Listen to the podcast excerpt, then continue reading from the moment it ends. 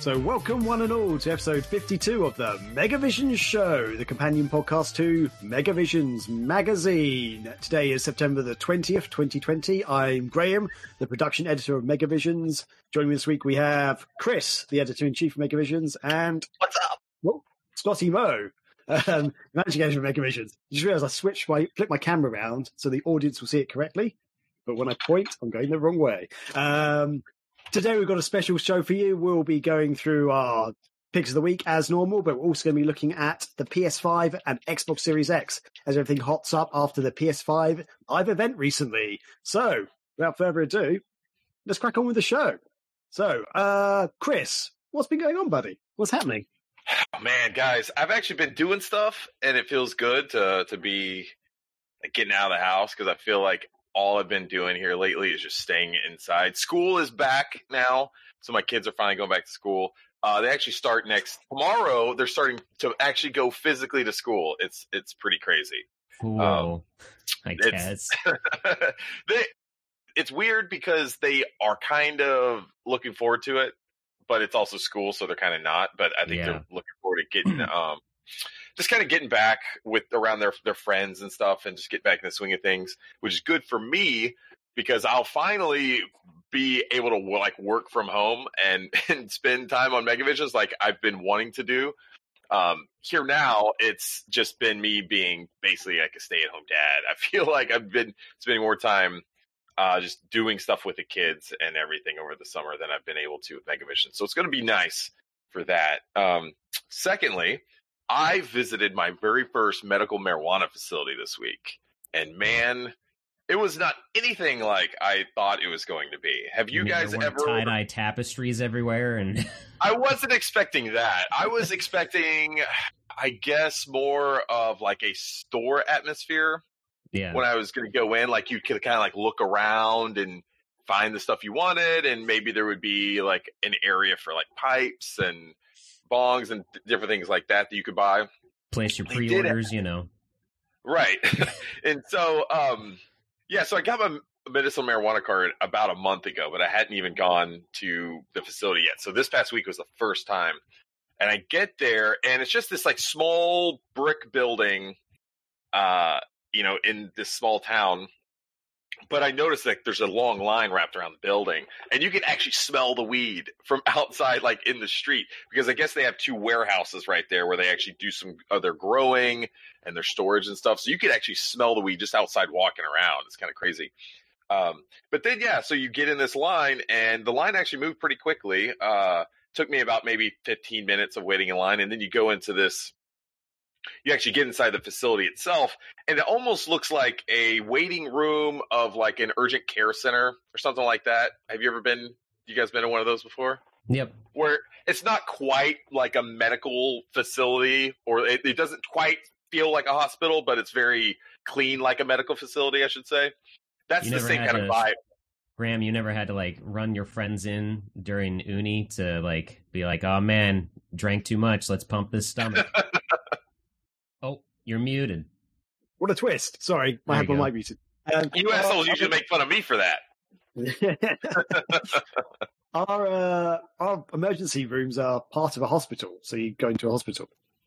So we have this other thing in America. It's weird. It's not quite an emergency room, and it's not quite in a hospital, but it's like it's an urgent care center where you can go and get seen like the same day. And it's like usually like over the weekends or overnight where your doctor's office typically wouldn't be open, and you don't need to go to the emergency room. So like maybe Scotty's running a high fever or something, and he's like a little sickly, and we're like, "Oh man, little Scotty needs to get some medicine. He's getting a little sick." So we take him to the urgent care center.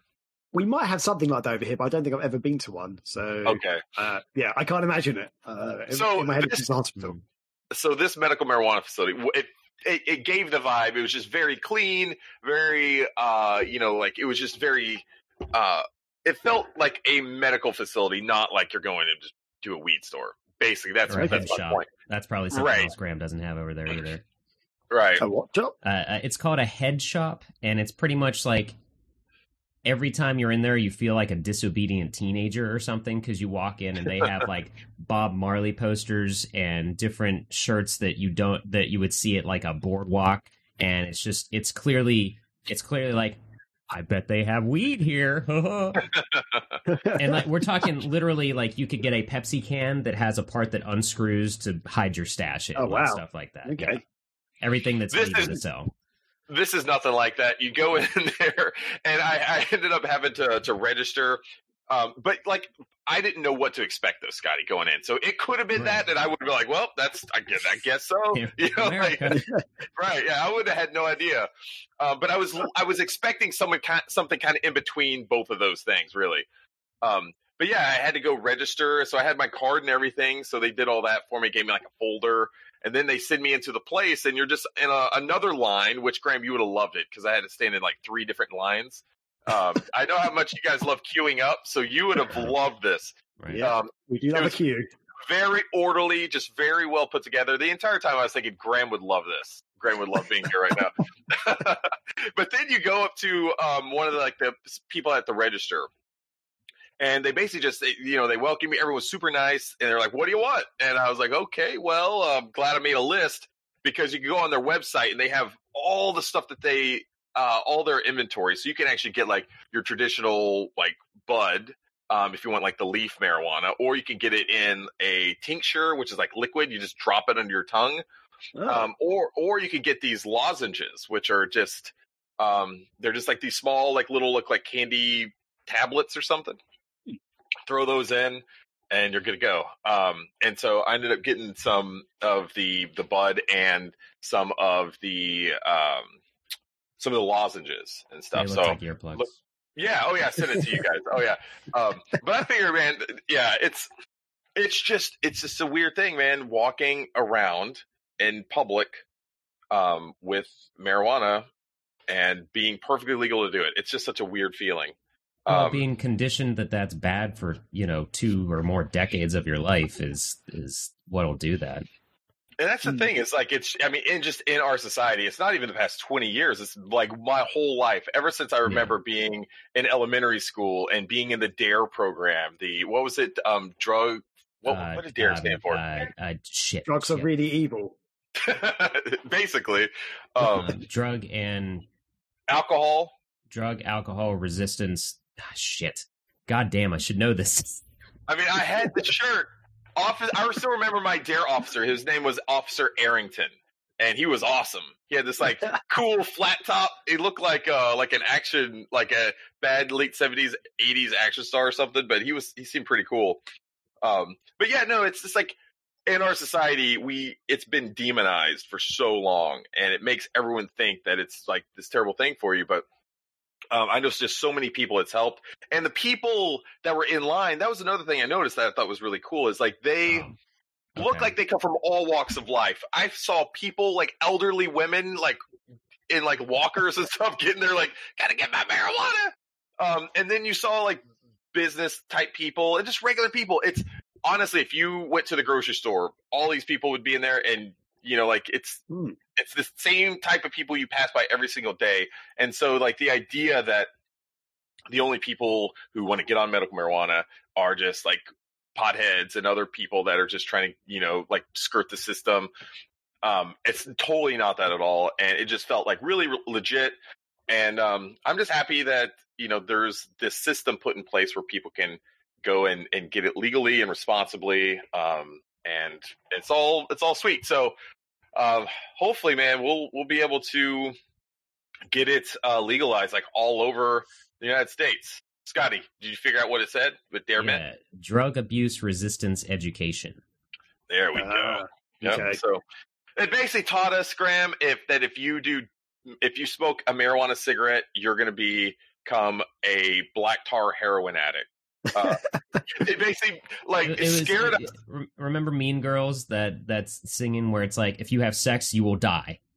Those it's essentially that. Like that, they would always talk about how marijuana is a gateway drug and how if you get on marijuana, then I'm picturing Mr. Mackey from South Park. Graham, when as you were a kid growing up, like what was your like drug and alcohol education as a young kid in elementary school?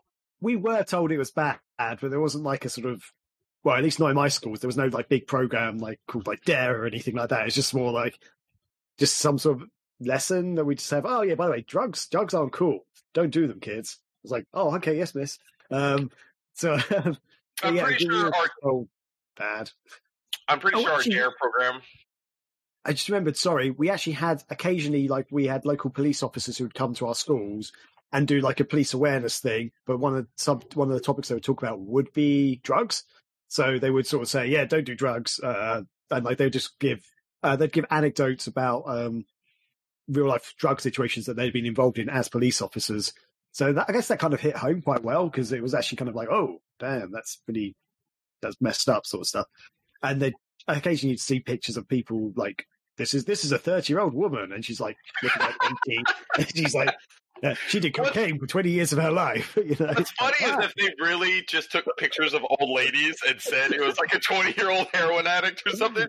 Just a sweet lady that just like that lives in a nursing home down the road. They just went and took me. Yeah, that character in The Simpsons who's like always hunched over. I'm 32 years old.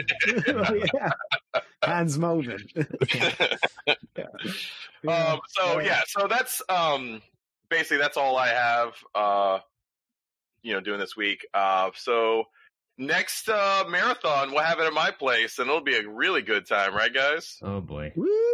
For the kids, it's going to be a very different type of show. For the kids, we'll all be asleep in like an hour. They just played Sonic Adventure for 7 hours, and then they fell asleep. We'll just do Sonic Shuffle for 24 straight hours. God, that we'll just do the.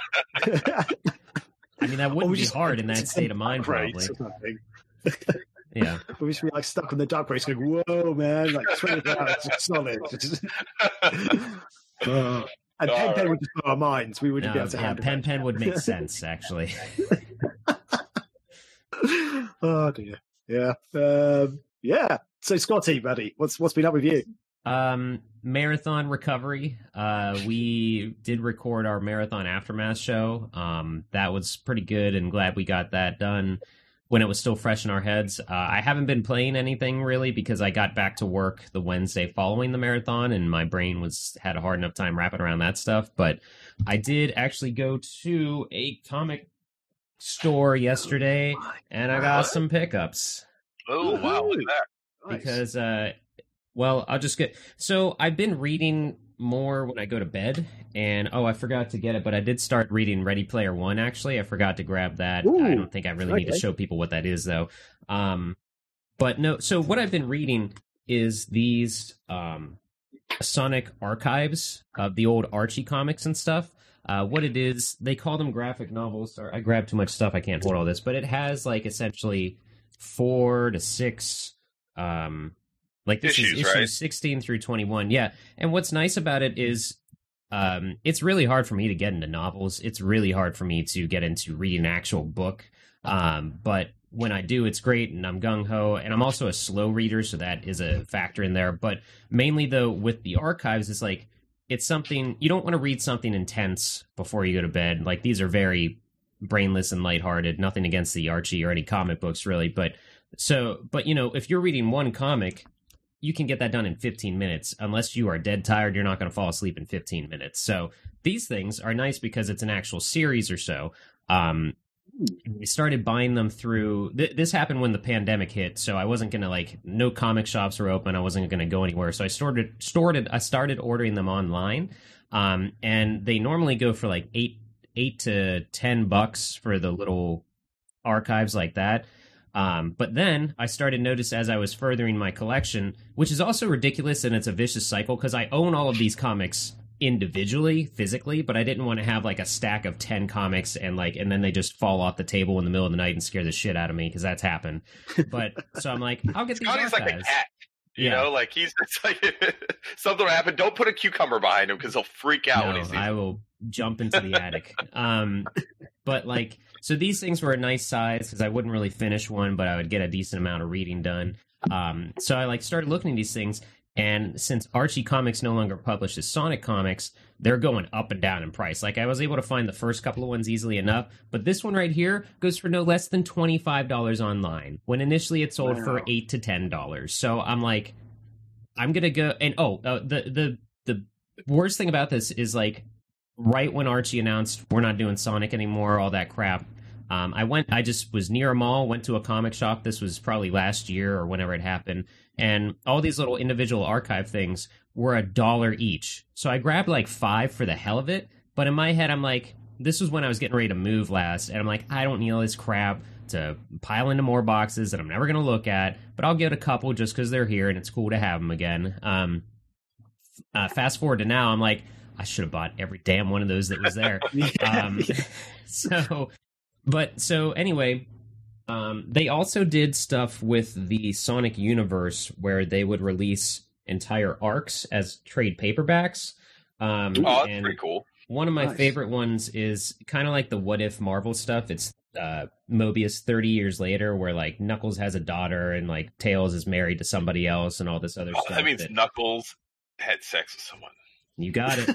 I'm sure they've got an adoption service over there. It could be that case, you know. Maybe. But like this one here is the first thing of Hyper Knuckles versus Supersonic. This one is another one that is people are trying to gouge. And it has Mecha Sonic there, like the whole Mecha Madness thing. But I grabbed a bunch of things that I wanted. Especially everybody knows how big of a Knuckles fan I am, so I had to get another one of those. And then I grabbed this just because it's a cool variant cover of like Sonic 3 and Knuckles. And then I found this because I've never read this issue, but I had this exact poster. Like, it's one of the earliest things I remember in my life that was on my bedroom door. And I didn't know it was ever... the Teenage Mutant Ninja Turtles comic. Sorry, audio people. For the podcast. Yeah, it's the Teenage Mutant Ninja Turtles. They're like flying out of this blue wormhole thing. I don't know what it is, but it's old art, and it's from September 1989. Oh, it's September right now, so there you go. How old is that? It's pretty old. 31 years? Something like that. I can't remember. I mean, I bought it solely for that reason. And then lastly, I was just perusing the DVDs that I didn't know they had, and I got that movie I mentioned forever ago called The TV Set. Oh, wow. David Duchovny, Sigourney Weaver, and the dude that played Mr. Fantastic in the first Fantastic Four. Oh, yeah. It's about a writer who gets his TV show made and stuff, and it's not bad. I mean, it was $3, so who cares? I might have spent $100 at the comic store, guys. So, Scotty, you brought up some good points, though. One of the reasons why I completely got out of comics is because you go and spend $5, maybe $6, especially if some Marvel comics are really expensive for some reason. But you go read a comic. Exactly. I'm talking about also. Boom! Look at the price. Exactly. Like, and even just $8.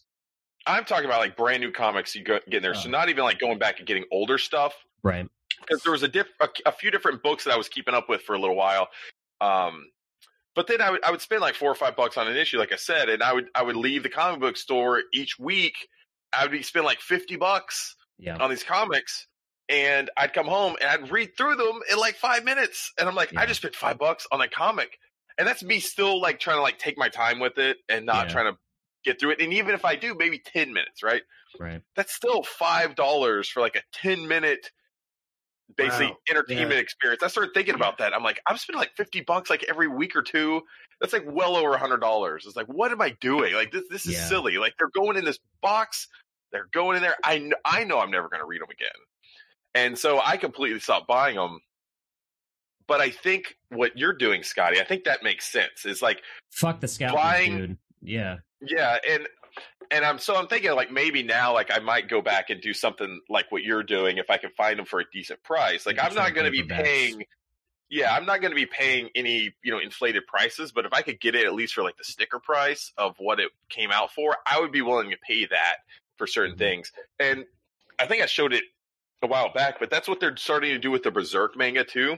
Yeah, yeah. So they're doing these like really nice hardcover. This is volume 1, and you open it up, and it's just the manga. But what's nice is it's a lot bigger. because the regular manga are just standard size. So I think they're up to their third volume of these right now. I have volume 1 and 2, but I need to buy that third one. So that's exactly what I'm doing with the original Turtles comics, because I tried to start finding those, the original Ninja Turtle comics, before they came out with the... I'll grab it another time and show it, but they have them in hardback volumes now. With some of them are recolored, or some of them are colored because they were originally in black and white.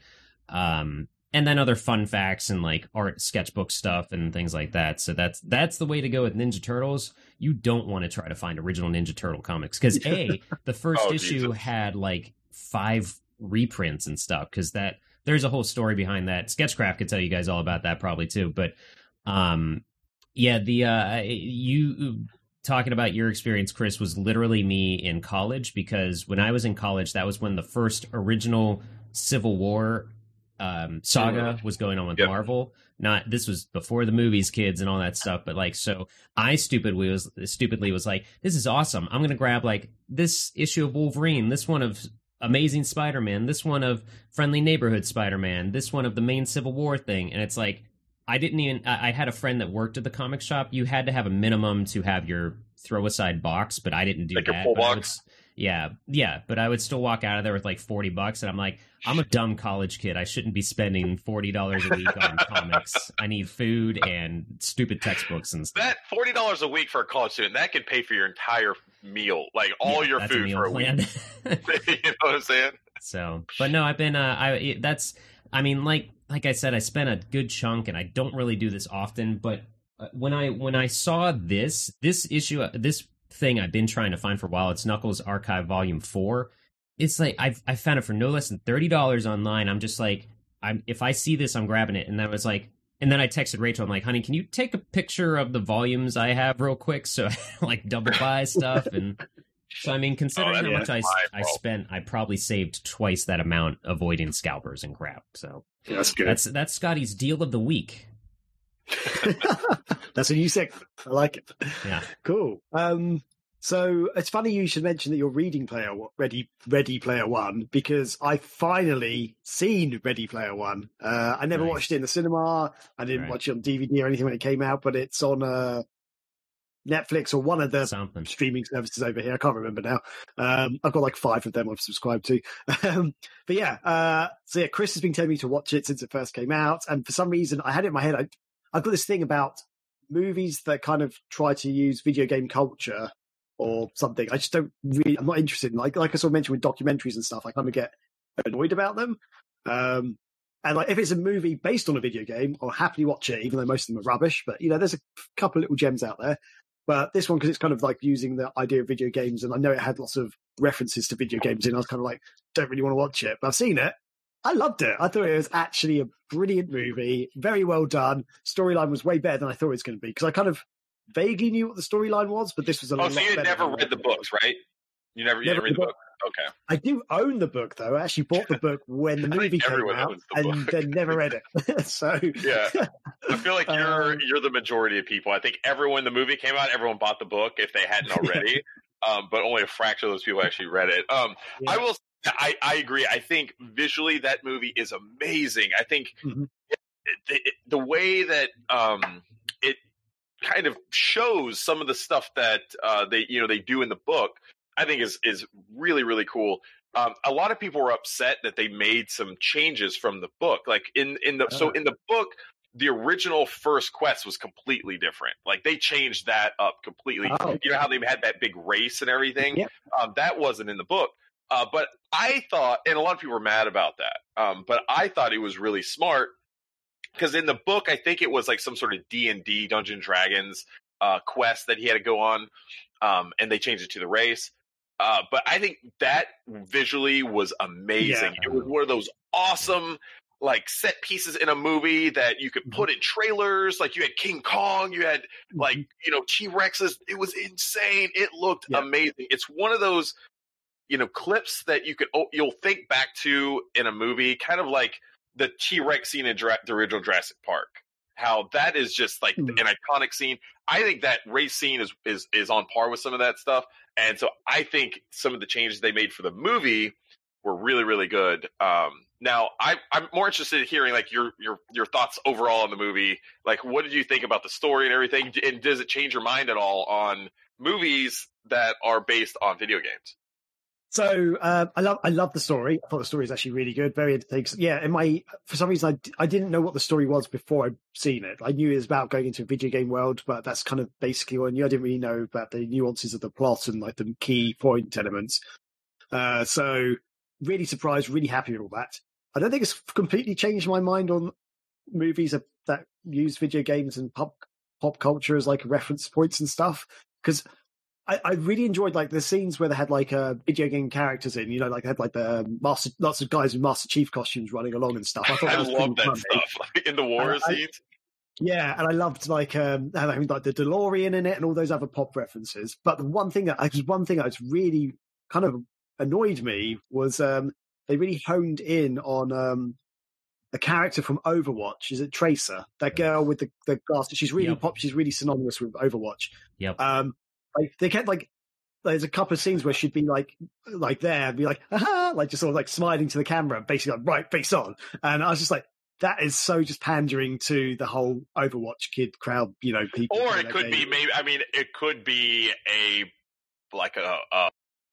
an advertisement type thing. Like I wonder if like because there's so much pop culture really stuff in there. Like what do you know that is like them wanting to put it in there, or maybe licensing to put it in there versus like a company saying like, "Hey, we're Pizza Hut, put Pizza Hut boxes and stuff." Because you wouldn't know in a movie that's based on like pop culture like that, you know.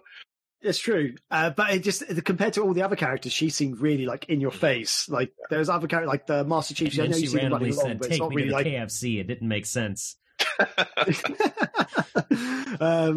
And it also annoyed me because I feel like some of those other characters, like I know Halo's still seen as quite a recent game, but that franchise has been going on for like nearly 20 years now. It's going on for a very long time. Yeah. Like original Xbox, like 2001, 2002, wherever it came out. So yeah, that's been going on a long time. Damn, did the original Halo come out like 2001 or 2002? Yeah. Was it something like that? Yeah, so it's nearly 20 years. Like, man, I was thinking like mid 2000s or something. That's crazy. And all the other references, pretty much, are all quite old, like older franchises are more established. Whereas Overwatch, I feel like, isn't that established. There's just one character they showed as well, which I don't know. I just for some reason every time that popped up, I was like. That has annoyed me. I'm cool with giving something to the, like the younger crowd and stuff because you're probably going to get a big mixture of like you know people going to see that movie in the theaters. And one of the cool things about seeing a movie like that, I think, is seeing something that you grew up liking. And you're like, oh, there's that thing that I love. That's cool. And so I'm fine with them putting something in for the younger audience. You know, like you know teenagers today who love Overwatch and they're like, you know, it's fun. I'm really interested because the second one, Ready Player 2, I want to say comes out here soon in the paperback. I believe it's coming out here in either in the fall, I believe, because I pre-ordered it on my Kindle that I own and my wife has stolen from me. I don't get it back. She uses it all the time. So I'm really interested in seeing the second book. Particularly, I felt Klein's ability to write dialogue was very weak in the book. It just the way the characters talked and interacted, I was just like, it just feels it doesn't feel like it's genuine, and it doesn't feel like it flows in like a natural way of how people talk. And I thought that he didn't have a firm grasp on some of the pop culture references that he was talking about, like the way he would say things about a particular console or just kind of like using leet speak in his book. It just felt really awkward. I was like, God, this is a little cringy. Like he's trying real hard here to capture, you know, this audience or community, which I would imagine is very hard to do as a novelist who's trying to talk on this broad spectrum of like pop culture from spanning, you know, maybe 3 or 4 decades of stuff and being like being able to talk smartly about it. I imagine that's hard to do, but hopefully they tighten some of that stuff up in the second book. I'm really looking forward to it. And eventually, like, I can't wait for the second movie because that's going to be really cool. Yeah, that'd be really cool. I'd be happy to see that. I just looked it up. Filming started in 2016. Overwatch released in 2015. Yeah. See, I feel like that was definitely shoehorned in. That's I was very... Because I heard a lot about that, too, and I've literally... I'm not even finished with the first chapter of the book, and all the references are more 80s stuff in the book. But I've heard... I've not heard anyone have your opinion, Graham. It's either... It's like three camps. It's one camp is read the book, watched the movie, hated it. Another camp is read the book, watched the movie, loved it. Another camp didn't read the book. I guess there's four, because it's didn't read the book, either love or hate the movie. There's nothing. There's no calm neutral. I don't know if I've ever talked to someone. And I'm sure there's many, many people out there, but it's probably just my friend circle. But I've never seen anyone that did not watch the movie or did not read the book that did not like the movie. Oh, really? I haven't met that person yet. I've met all the other people that you talked, you referenced, but but I could see someone like my mom who just doesn't get it, like people like that just aren't in that sphere of pop culture. It's probably not going to do anything for them unless they just like popcorn action flicks because there's lots of cool action. So I think a lot of people were afraid of it basically being the Family Guy episode of video game references or something.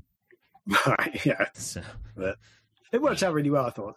So Scotty, have you not seen the movie? Or no, I really don't. All the things I've heard about the movie, I don't know that I'm going to enjoy it, so I thought I'd read the book first. And the Heather's references and the other stuff that he's talking about in it is right up my alley, so... The stuff from The Shining, I thought, oh my gosh, when they go to the hotel and they... I think you're spoiling it for Scotty right now, aren't you? I don't care. That's not... I didn't know if that... Was that a major spoiler? Like, I just the location that they go to. Spoiler. There's a reference to Shining, yeah. Okay. Oh, okay. Yeah. So, if there's a Shining... He was talking about Heathers and all this other stuff I thought he knew about, like, all the cool locations and stuff. So, I won't say anymore. Man. Okay. Watch the movie. Cool. And also, very quickly, I mentioned this on the show not that long. Well, a few episodes ago, I was playing Deliver Us the Moon. It was actually one of my picks of the week. I don't know if you guys remember that. I do remember it. Playing on Xbox One, and it's kind of it's first and third person. It swaps at different times, but you're in space. You're trying to basically... but the Earth's run out of resources. They've set up this special thing on the moon where they collect hydrogen or something like that. I can't remember now what it is, or helium, hydrogen. I can't remember. They're collecting an energy source, which they're then transmitting down to Earth using a sort of this special microwave beam. And then one day the beam cuts off, so Earth starts losing its resources again. And they send up some people to try and find out what happened up there, like to the colony up there, because they've lost all communication with them.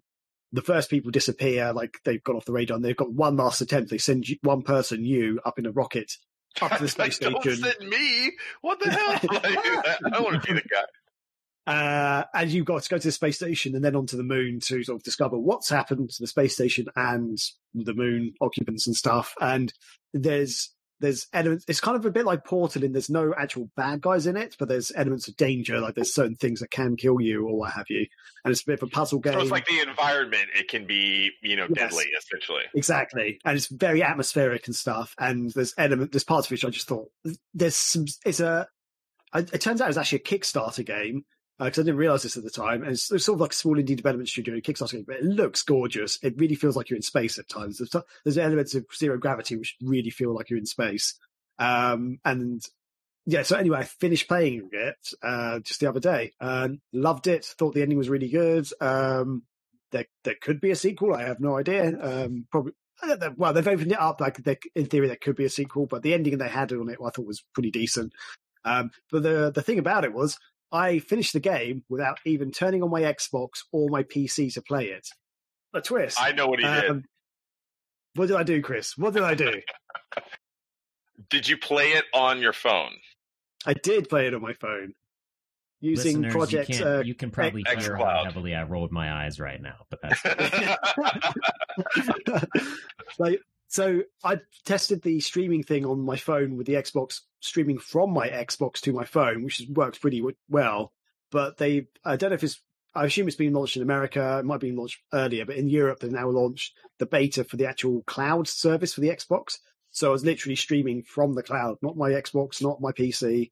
And it worked brilliantly. And I finished the game playing it. And I was just like, that was really cool. And it's just nice to be able to turn on my phone, go to the Xbox app, play an Xbox game, like a full console.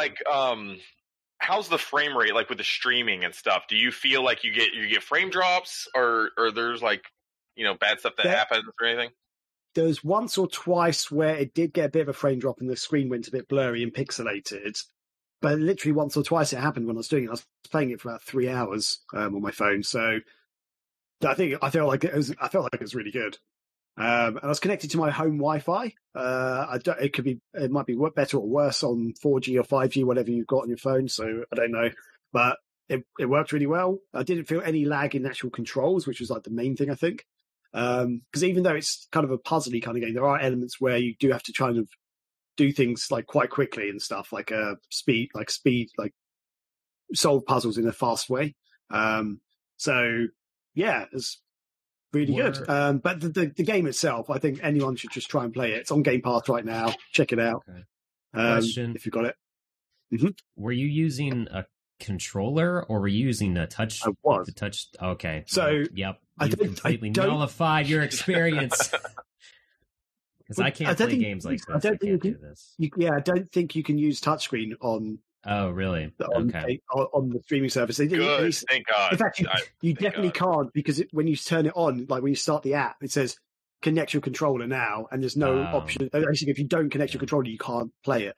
Okay. I'm glad they're doing that, and that probably took some balls for that decision, because I guarantee you that was probably a contentious decision within Microsoft, because you're by far limiting the amount of people who are going to be able to play that game and who are willing to, because now when you're going out and going somewhere, you have to take your phone, you have to take your controller, maybe a clip that you want to, you know, clip on and everything.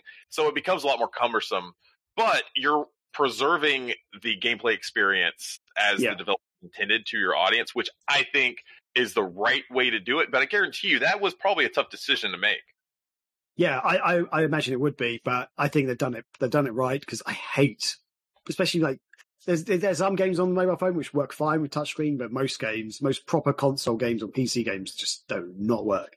I mean, come on. I'm sure when they announced that too, the developers were like, thank God we don't want to try to make this game work with touch controls. Yeah, because I think that's the thing. It's so that basically any game on Xbox or PC, like using the Xbox service, will work on this basically. So they don't have to have legacy controls or, you know, implement all of that nonsense. So... yeah, I think it's easier all round, and it's better experience for the player in the end. So it's brilliant. There was one other movie I watched, but I'll save that for next week, because it's more of a sleeper hit that I thought of. But anyway, yeah, so that'll wrap up our intros for this week. And moving on, do we have any feedback, Scotty? We do. This is the feedback forum.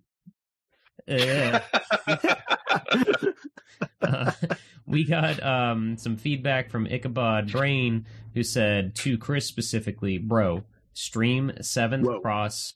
Nope. Yeah, 7th Cross Evolution. That game always fascinated me from afar. I'm going to burn it and try it out. Whoops. We don't support burning, emulating or burning of CDR, IDO, ISO, CMO, GGC, GIs. Was that from our last podcast, or was that from one of our streams, Graham? Because we were talking about 7th Cross at some point recently. It definitely was not episode 51 feedback, because episode 51 was the Dreamcast Aftermath, the Marathon Aftermath. That's why I was kind of confused where this came from. I thought we were watching. We were definitely playing. We were definitely streaming or doing. Wait, that was that was 50. That's what it was. It was last episode. Okay. Before is episode 50, because we were talking about the weirdest Dreamcast games that we always wanted to play or something like that. Yeah, and we started talking about 7th Cross Evolution. I would love to stream this at some point, Graham. I think this would be a fun one, maybe that we could do in a few weeks, where we do our Friday stream and I could play it and you could kind of tell me about it, because you played it before, right? I have played it. I've not got too far in it, I must admit, because it's surprisingly tricky. But yeah, it's really interesting, really fascinating, really bizarre. Definitely worth trying to pick up. I've got the Japanese version, but it works basically. I think you need like a small guide for some of the menus, but a lot of it's in English from what I remember. It's been a while since I played it now, but yeah, really good. Yeah, I definitely want to try that out. I've never really played it before, but I have watched some gameplay videos. I'm familiar with some of the mechanics and stuff. And I actually watched this, like a couple different endings to the game. Oh yeah, and there are some bizarre endings in this game. Like there's this one.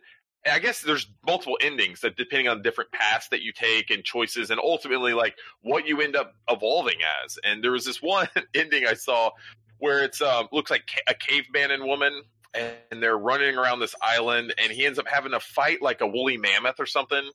He kills the woolly mammoth, and the game ends, and it's like him and his cave woman wife, like next to him, like kind of leaning on him, and they're just cooking like a giant piece of meat on a bone that looks like something from like the Flintstones or something. You know that like cartoony giant like rib that's on a bone or something? It looked like that, just kind of turning on a fire. Brilliant.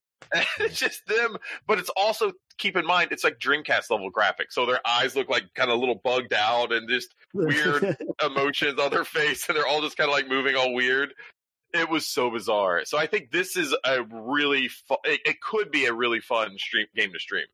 Yeah, I think definitely. Yeah, it could be interesting to stream. I have to see how it goes, and I think it'd be interesting one year, maybe Scotty just showing off even for like 15 minutes on the marathon, because it's just one of those really bizarre games. I think people will just be like, "What the hell is this?" Especially if we could find an area in the game and like maybe start to save there, where you're not having to go through the early portion, but you're like right in, and it's just like maybe you're a human with giant crab arms and like you know like insect legs just running around. That could make me be pretty funny. I would imagine. Yeah, there's been early marathons, where we tried to do JRPGs, and that just does not work. It's starting them out anyway. Yeah, if you load up and save, which is what we did with Shenmue 2, but someone couldn't be bothered to watch it because we played the duck race, Chris. Yeah, Chris. For half an hour. I did. I came in like 2 or 3 separate times that I watched the stream. One late at night, one early in the morning. It just so happened that like I got up like 6:30 to walk the dog. I'm out, let the dog pee, and I open the stream, and it's like 15 minutes until the stream ends or something, and it's like the marathon's over. So that's my life. Worst part for me, but the best part for the audience, because it was good. Quick recap, everybody. You got to go. We talked about in last week's episode, but nothing worked, and I basically for the last half hour of Pole Caliber used one webcam to film the game and me using fishing rods, T-Rex mask and all. You got to go back and watch that. Listen to Corey, Graham, and I talk about it. Oh man, it's. Sometimes you get the most creative when you have the least amount of resources. That's the best way to sum that up. Totally. So we kind of limped to the finish line rather than using the sprint. But you finished. Yeah, that marathon. And I was going to say, and you broke the record. You guys broke the record for how much money we've raised towards Extra Life, which I was super impressed by. Congrats again. Thanks. Yeah, we raised $1,430, I think, is what the total is right now. Yep. But we still have time to hit that $1,500 mark, which would be really cool. So I don't want to take too much time about that because the marathon was great, but we did have a whole episode dedicated to the recovery of it. One of my favorite moments was the duck. You should go back and at least watch that half hour, Chris. I'll do that. Because everybody was like, "What's going on?" It was another WTF moment for the marathon. Also, Ill Bleed. Watch the Ill Bleed one. I'll say that as well. I thought that was so entertaining to watch. That was so good. How different was it from last year's Ill Bleed? So Corey was it Corey playing it? I forgot. Yeah, Corey's playing Anti. Chris was using a game fac. Yeah, so Anti. Chris was helping guide him through the level, and they finished the first level in the 1 hour slot that we had it on, and it was really entertaining. So we got further than we did last year. And it was well worth it. So, like, especially towards the end of that, it's pretty. I took a screen cap of the chat at one point because it was literally, "What the fuck, dude? What the fuck? What the fuck is this game, dude? Erica, what the fuck are you doing? What are we playing?" Like, so that's hilarious. Pretty good. Pretty good. Yeah. And then go back to the feedback form here. Anti Chris says, "Blue light glasses are the shit." I've been using them for the last year, and I love them. Special note, make Graham show his fancy blue light glasses. I'm wearing them right now, buddy. Okay. Yeah! Whoa! Can you tell us a little bit more about your glasses, Graham? So, yeah, these are blue light glasses. Everyone, like, at work, because I do Zoom calls at work, everyone thinks I'm wearing sunglasses inside, like, with my curtains shut and stuff, and they're like, why are you wearing sunglasses? They're not sunglasses. These are my computer or gaming glasses, as they actually were advertised on the website. Yeah. They have an amber filter on them. You can get different variants of them. You can get ones which are actually completely clear, ones which have a slight tint on them, and these are the Amber Max. But the Amber Max actually block out 98% of all blue light. So that's the kind of harmful light that actually kind of activates your brain and stuff. So if you're using a phone late at night or watching TV late at night, they suggest not to do that because it actually disrupts your sleep, because the blue light on the TV or basically any device, modern device with a screen other than a Kindle, uses blue light. It also reduces eye strain as well. And I've actually genuinely noticed, since I've been wearing them for the last 2 or 3 weeks now, really actually helped. So I'm feeling a bit more rested when I go to bed, and just my eyes don't hurt so much. Because I'm on my computer constantly. Like, back when I was in the office, I could be on my computer for a bit, and if I need to go and speak to someone, I could walk away from my computer, have 10 minutes away from my computer, come back again, great. But now all my meetings are in Zoom. I'm on my computer for at least 8 hours a day, constantly. My eyes were really starting to hurt, and I actually started getting it's almost like I was getting an eye infection almost every week, and I think it's just when my eyes just being so tired and just drained. And as soon as I started wearing these, it stopped it. Like, I've never had an eye infection in my life, and suddenly got two in the space of 2 weeks. And it's like, God damn it. It just was a lot better. So you can get different ones which don't look so much like sunglasses. Oh, in fact, wait, hold it right there. I mean, Andy looked like Bono, so it's... or I said, oh my God, Bono, Jesus Christ. I'm sure he gets that all the time. Probably. Yes, I'm Mr. Bono. So this is, I've actually got two pairs. This is another pair, which are a bit more. They look almost yellow. Yeah, you look like you can go to the shooting range on the. Yeah, exactly. So this is another style you can get, which these ones block out 65% of the light or something, and you get the clear ones which only block about 30% or something. So depending if you want how normal you want to look on a day-to-day basis, depends on what you get blocked out. I want to get a pair of blue filters that only allow in blue light. What's that going to do to my eyes? Get them. By the way, Amber Max is going to be the name of my firstborn. Yeah, what is that? Is it... Amber Max hot, Power. Right? I think that's the name of the show, surely. Amber Max is going to be the name of my firstborn. Great. Yeah, those are cool. I have seen those. I have. I try to follow along with these incentives for well-being stuff for work to get bonus money, essentially. And one of the things it does talk about is don't look at your phone, don't look at a TV. We actually, since moving here, took the TV out of the bedroom, and that's also why I've started reading more before I go to bed. But that's it. All that stuff's true. It just wakes you right back up. You don't realize it. Yeah, exactly. Yeah. So, yeah, I guess that does it for the feedback, doesn't it? So, without further ado, let's move on to Scotty Mo's Mail Sack of Wonder. It's back, baby. That's someday I'll get this down the first time. It doesn't. But that's right. You guessed it. The Mail Sack is back. So let's transition right into it. Okay. And... this is on Twitter first. Cybersonic8472 asks, what do you guys think of all the new Dreamcast stands coming out? That's STANDS, not stands like the other thing that the kids say. A lot of pricey options. What one do you think will be best for the Sega fans? I don't know what he's talking about. Do you guys have that Kickstarter, or you said it's on a Kickstarter or something? So, I've been seeing a Kickstarter going on, but it's more for retro game stands, as a whole. And a lot of it seems like it's more based for cartridges and things like that. I don't know if I've seen one specifically for Dreamcast stands. Have you seen any, Graham?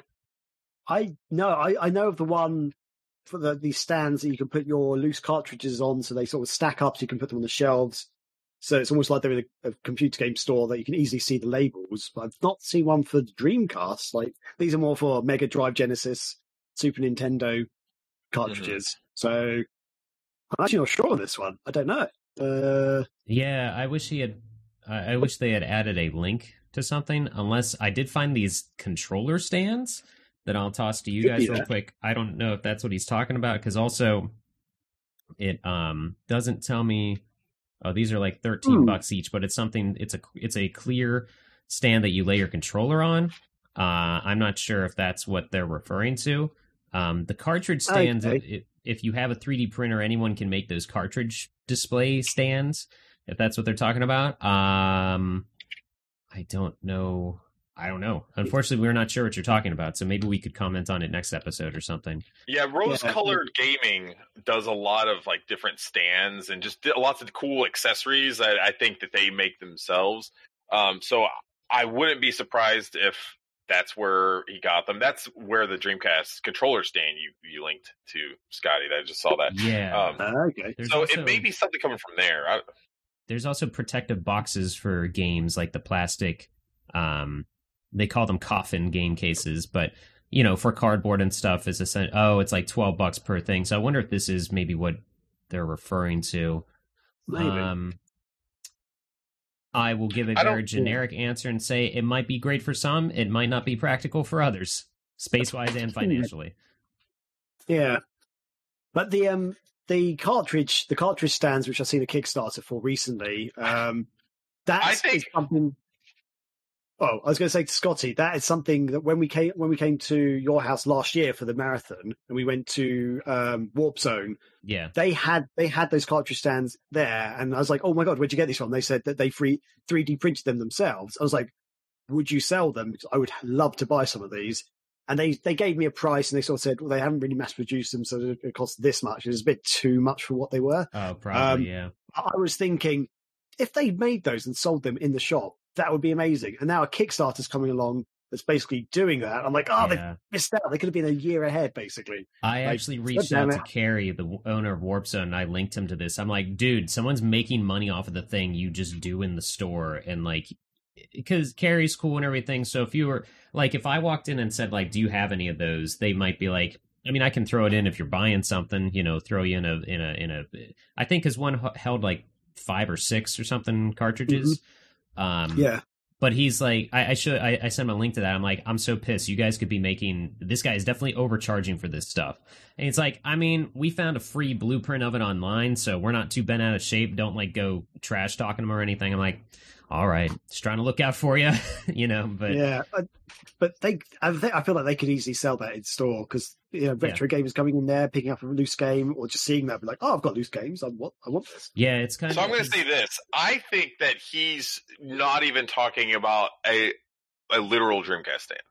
Maybe not. I think he's referring to the current new consoles coming out as the Dreamcast stands. Because you guys remember that old UK Resistance? Oh, God, yeah. That thing that they put on about like, oh, there's a new Dreamcast stand coming out, only £299, and it was a PS2. I think this is what he's talking about. The PS5 and the Xbox One Series X are the new Dreamcast stands. We just got. That's brilliant. We got. So here's the music for that. Wrong way. That's us. I don't know if you guys could even hear that. That's me trying to be funny. If that is what he's talking about, kudos. Yeah. Because I actually just did see that UK Resistance image when I Googled Dreamcast stands, and I just didn't even think about that. Yes, sir.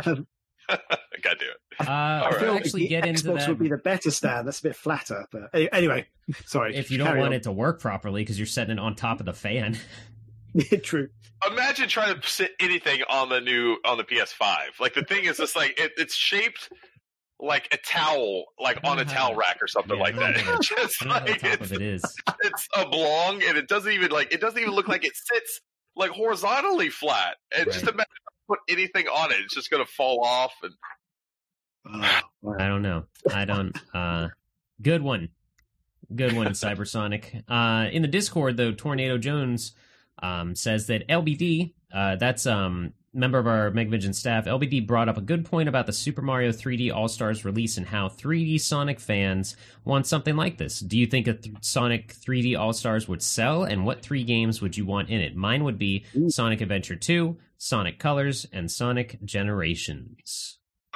I'll answer the first question. Hell yeah, would sell. Are you kidding me? They could put Sonic 3D Blast on there 3 times and it would sell just because it's Sonic. So, yeah, I don't know what 3, because I actually didn't, unfortunately, I didn't think about this question, even though I did read it days ago. Graham, do you have your, sorry, you're drinking. Chris, do you have your top 3 3D Sonic games you'd throw in this? I like his list, actually. I think it's pretty good. But I would swap out a couple. I would go, I think, maybe Sonic Adventure 1 over 2. And instead of Sonic Colors, I'm going to go with Lost World. Because I think that is a very, I don't think people gave it its due. I like that game. And Sonic Generations I love, so I'd keep that there. Mm-hmm. Okay. See, I would have Sonic Adventure 1. I would also have Sonic Lost World, and I'd have Sonic Colors. I feel Sonic Lost World is underappreciated. I think it did a lot of stick, and I think it's actually quite a solid game. And I'm annoyed that Sega hasn't actually tried to do another Sonic game with that kind of style, because I think it could really work out. But I think for what it is, it's actually a pretty fun game. Sonic Colors is, out of the modern post-Dreamcast Sonic games, is probably my favourite Sonic game. And I just like Sonic Adventure 1. I prefer it to Sonic Adventure 2. If they could somehow redo Sonic 2006, make it less janky, I think I would quite like to see that. But not everyone else would. So I think those would be mine. I'm not sure. The most ambitious thing, I'd say, put out a storybook thing and But I hate Sonic and the Fire. What is it? Sonic and the Secret Rings. Almost said Sonic and the Ring of Fire. That's not it at all. That's a bad game. Sonic and the Black Knight, I heard it's not great, but I haven't played it. But I would agree. The worst. Yeah. If you think Secret Rings is bad, Black Knight is way worse. Oh my god, that fucking game. Yeah, that could be a whole other podcast, honestly. I think I would like to have Sonic Colors in there, because I never did play all the way through that, but I've heard that is the Wii Sonic game to get. I feel like all the Wii Sonic games people missed out on, unfortunately, that should have enjoyed them. But yeah, I think it would have to be the first Sonic Adventure, even though that game's been re-released on everything. I don't know that they could narrow okay, there's no way they could narrow it down to 3 and at all come close to making everyone happy. So I would say Sonic Adventure 1, Sonic Colors. Generations, I don't think makes sense to have on a collection, even though that is a really good game, but Generations is kind of already a collection. So that's almost like saying put Sonic Jam in here or something. So I would... I don't know. Shit. Another one I'd possibly throw out there would be Sonic Heroes, because I think that was also underappreciated. Crap. You know what? I enjoyed Sonic Heroes. Do Sonic Adventure 1, Sonic Colors, and Sonic Heroes. There you go. Nice. Yeah. or what about if you chucked in a racing game like Sonic Riders Zero Gravity? What? Oh, you can do. At that point, we can't even do that. We can't do that, because then that starts bringing in Sonic and All Stars Racing Transformed and stuff like that. You start getting these weird games. You got to keep it a mainline Sonic games, I think. Okay.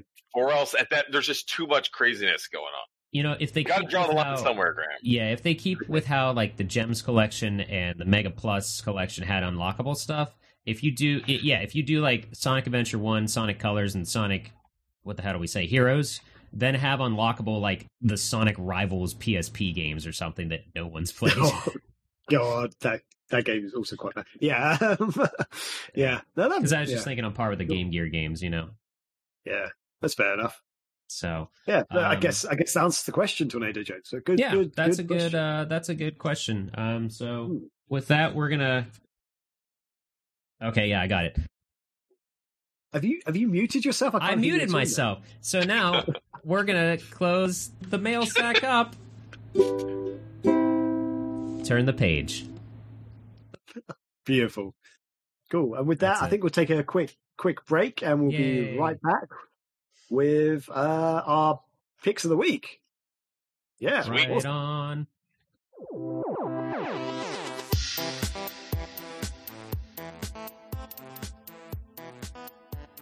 I want to let you guys know that Mega Visions has a Patreon at www.patreon.com/Megavisions.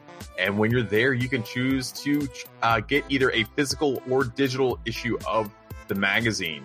We ship worldwide, so you can get one wherever you live. And if you subscribe to the physical edition, you automatically receive the digital issue as well. And we only charge your account when we're actually ready to ship an issue. So you don't have to worry about getting random charges that you don't understand why they're coming your way. We are very clear, and we let everyone know like the weeks leading up to when we're actually going to charge everyone's account. So anyway, please go check it out. Like I said, it's www.patreon.com/Megavisions.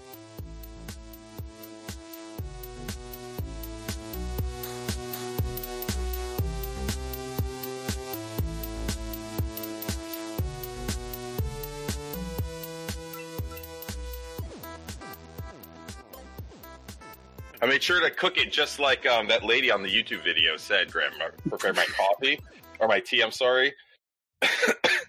You first what? I think... Actually, he was making coffee, and somehow it turned into tea because he did it the right way. Well, what I did is I got water. Like British Jesus Christ. I got water put in the microwave for about 2.5 minutes, and then I dabbed the tea bag in there a few times, and I poured the milk in. That's right about how we do it, right, Graham? Real English tea? Sure. Is that what happens in the New Testament of the United Kingdom Bible? Jesus turns water into tea. That's what I hear anyway. Word on the street is... No comment at all? Nope. And welcome back. We're now moving on to our picks of the week, and let's kick it off with Chris, I guess, because you're first on the list of my documents. So, Chris, I'm secretly hoping you pick me last. Oh, really? That's fine. Scotty, go. Oh, fine. Okay. All right, great. So, talking about who's what? Should we start this whole section again? I've been banished. Go ahead, Scotty. Graham doesn't want me to talk right now. That's fine. So I've been talking... This is just a mess. Sorry. It's like... I like it. Comic books. I've been reading comic books. This is called Heavy Vinyl. What? Can I just start again? Because that's terrible. It's frozen. Everything's frozen on my end now. The chaos has killed my internet. And Scotty, would you like to kick it off with... your pick of the week? Comic books. I've been reading comic books, and I would like to recommend a brand new series called Heavy Vinyl. I'm sorry, the microphone is right here, so I have to, extend whatever is happening in front of the camera. But it's a cool... I added in the notes here. Why don't you just read your dumb notes, you idiot? It's an all-girls record store fight club, essentially. Wow. It's brand new. It's actually funny. If anybody remembers the movie Empire Records, it's like that, but with fun, tolerable characters. I say that because Rachel and I, she showed me that she bought this, and I was like, "Oh, we got to watch Empire Records before you read that, because Empire Records is a great movie." We watched it. The characters in that movie all suck. It didn't age well. It's funny you say that. Jamie and I watched that within the past year, and I agree. They are all pretty annoying. I think what it is just as we grow up, we now start to identify with, the parents of the movie and all this other stuff, whereas, the kids in those movies that we thought were awesome were these are little shitheads. These are bad kids. Yeah. I watched Free Willy not too long ago, and that kid in Free Willy, I loved him when I was a kid. Right. Such an asshole. Such a complete asshole now. I also realized, you can't see on the cover, but you can't tell. I believe she's Puerto Rican, but there's an African-American girl and then two white chicks. But when I saw this cover after we watched Empire Records, I was like, wow, honey, I'm sorry. And also that staff is like just like all generic white people too in the movie in Empire Records. Like there's no diversity in the cast at all. But Heavy Vinyl is cool. This is a trade paperback of like 3 issues or something. The art's fun. I don't know. It's just a good time. It's funny. It's cool. It's very chill. It has like slice of life stuff. Do they fight each other too? I can't really say much without giving away spoilers, but they all work in a record store and they all get into physical fisticuffs at some point. Kerfluffles. Yeah. I wonder if they try to beat each other's record. I gotta go. Come on. That's it. Heavy Vinyl. Check it out though; it's brand new. I don't know what. Oh, by Boombox. I don't know that. I've never known comic production companies, publishers, or whatever. Yeah. They have like you can see in here like they have references to other record covers and stuff like that, but with the girls thrown on and everything. So. Okay, that's quite cool. Yeah, it's cool. It's fun. It's lighthearted, but a good time. Heavy Vinyl. Excellent. Cool. I'll go next. I'm going to leave Crystal last. In fact, this is something very exciting for Chris. The most exciting thing he's going to see all year. So, Chris, just for you, buddy, because I know you love it, I bought the Super Mario 3D All-Stars Collection. Woo! Shoot. So I got this week. Downstairs.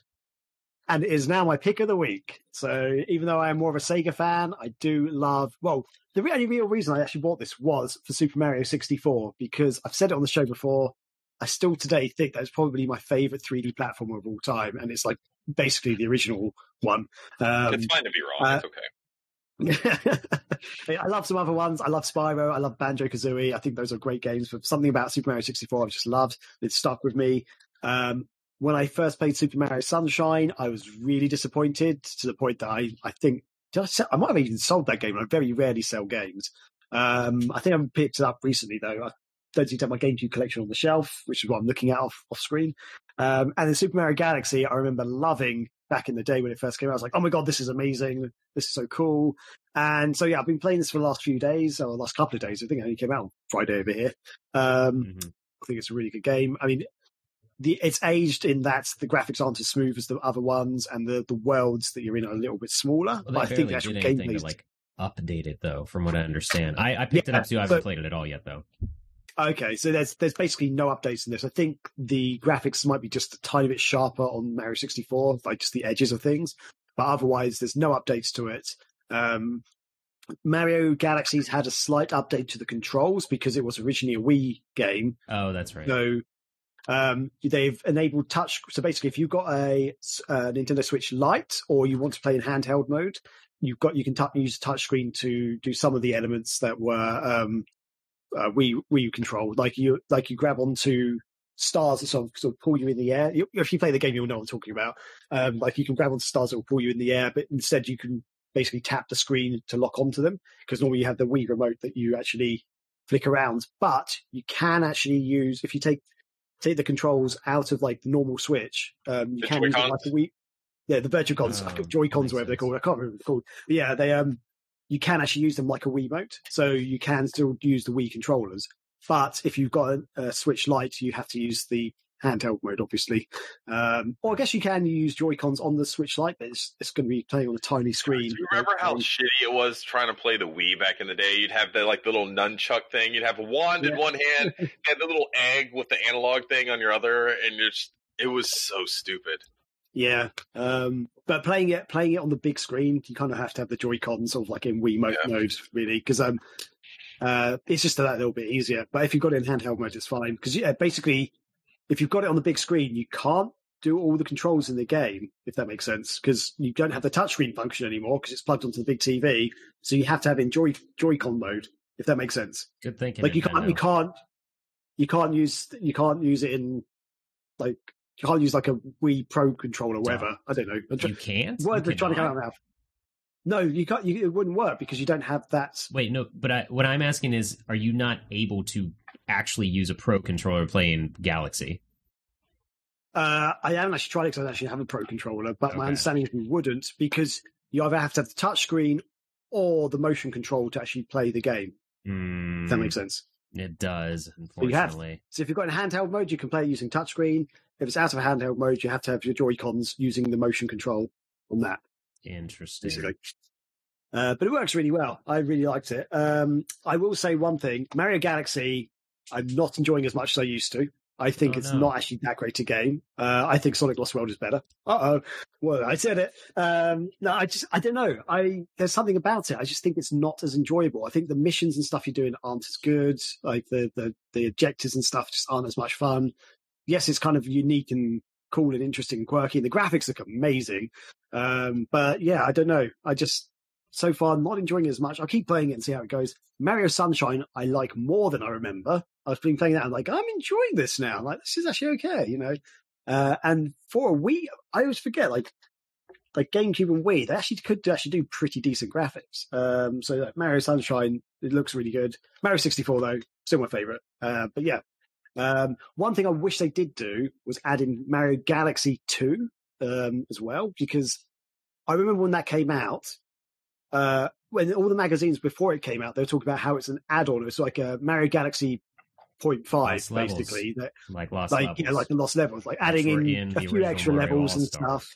Oh, sorry. Hey, but when it released, I never played it, so I never got it or anything. Never played it, but I actually was looking up more about it, and it turns out it's actually a whole different game. So they've got all new levels. Right. You can ride on Yoshi. It's kind of a similar storyline. You know, Peach is trapped in space with Bowser, or whatever. But yeah, apparently it's all completely new levels and stuff. And I think that would have been really cool to play because I don't think as many people probably pick that up as the first one. Yeah. But yeah, so I guess that's my thing. Check it out, especially if you haven't played Mario 64 before. Try it out. That's sort of where 3D platform gaming first started. Yeah. And yeah, Chris, I have two questions. Oh. Okay. One, I heard that Mario 64 is not in widescreen. Is that correct? That is correct. It's still in 4x3. That's fucking uncalled for.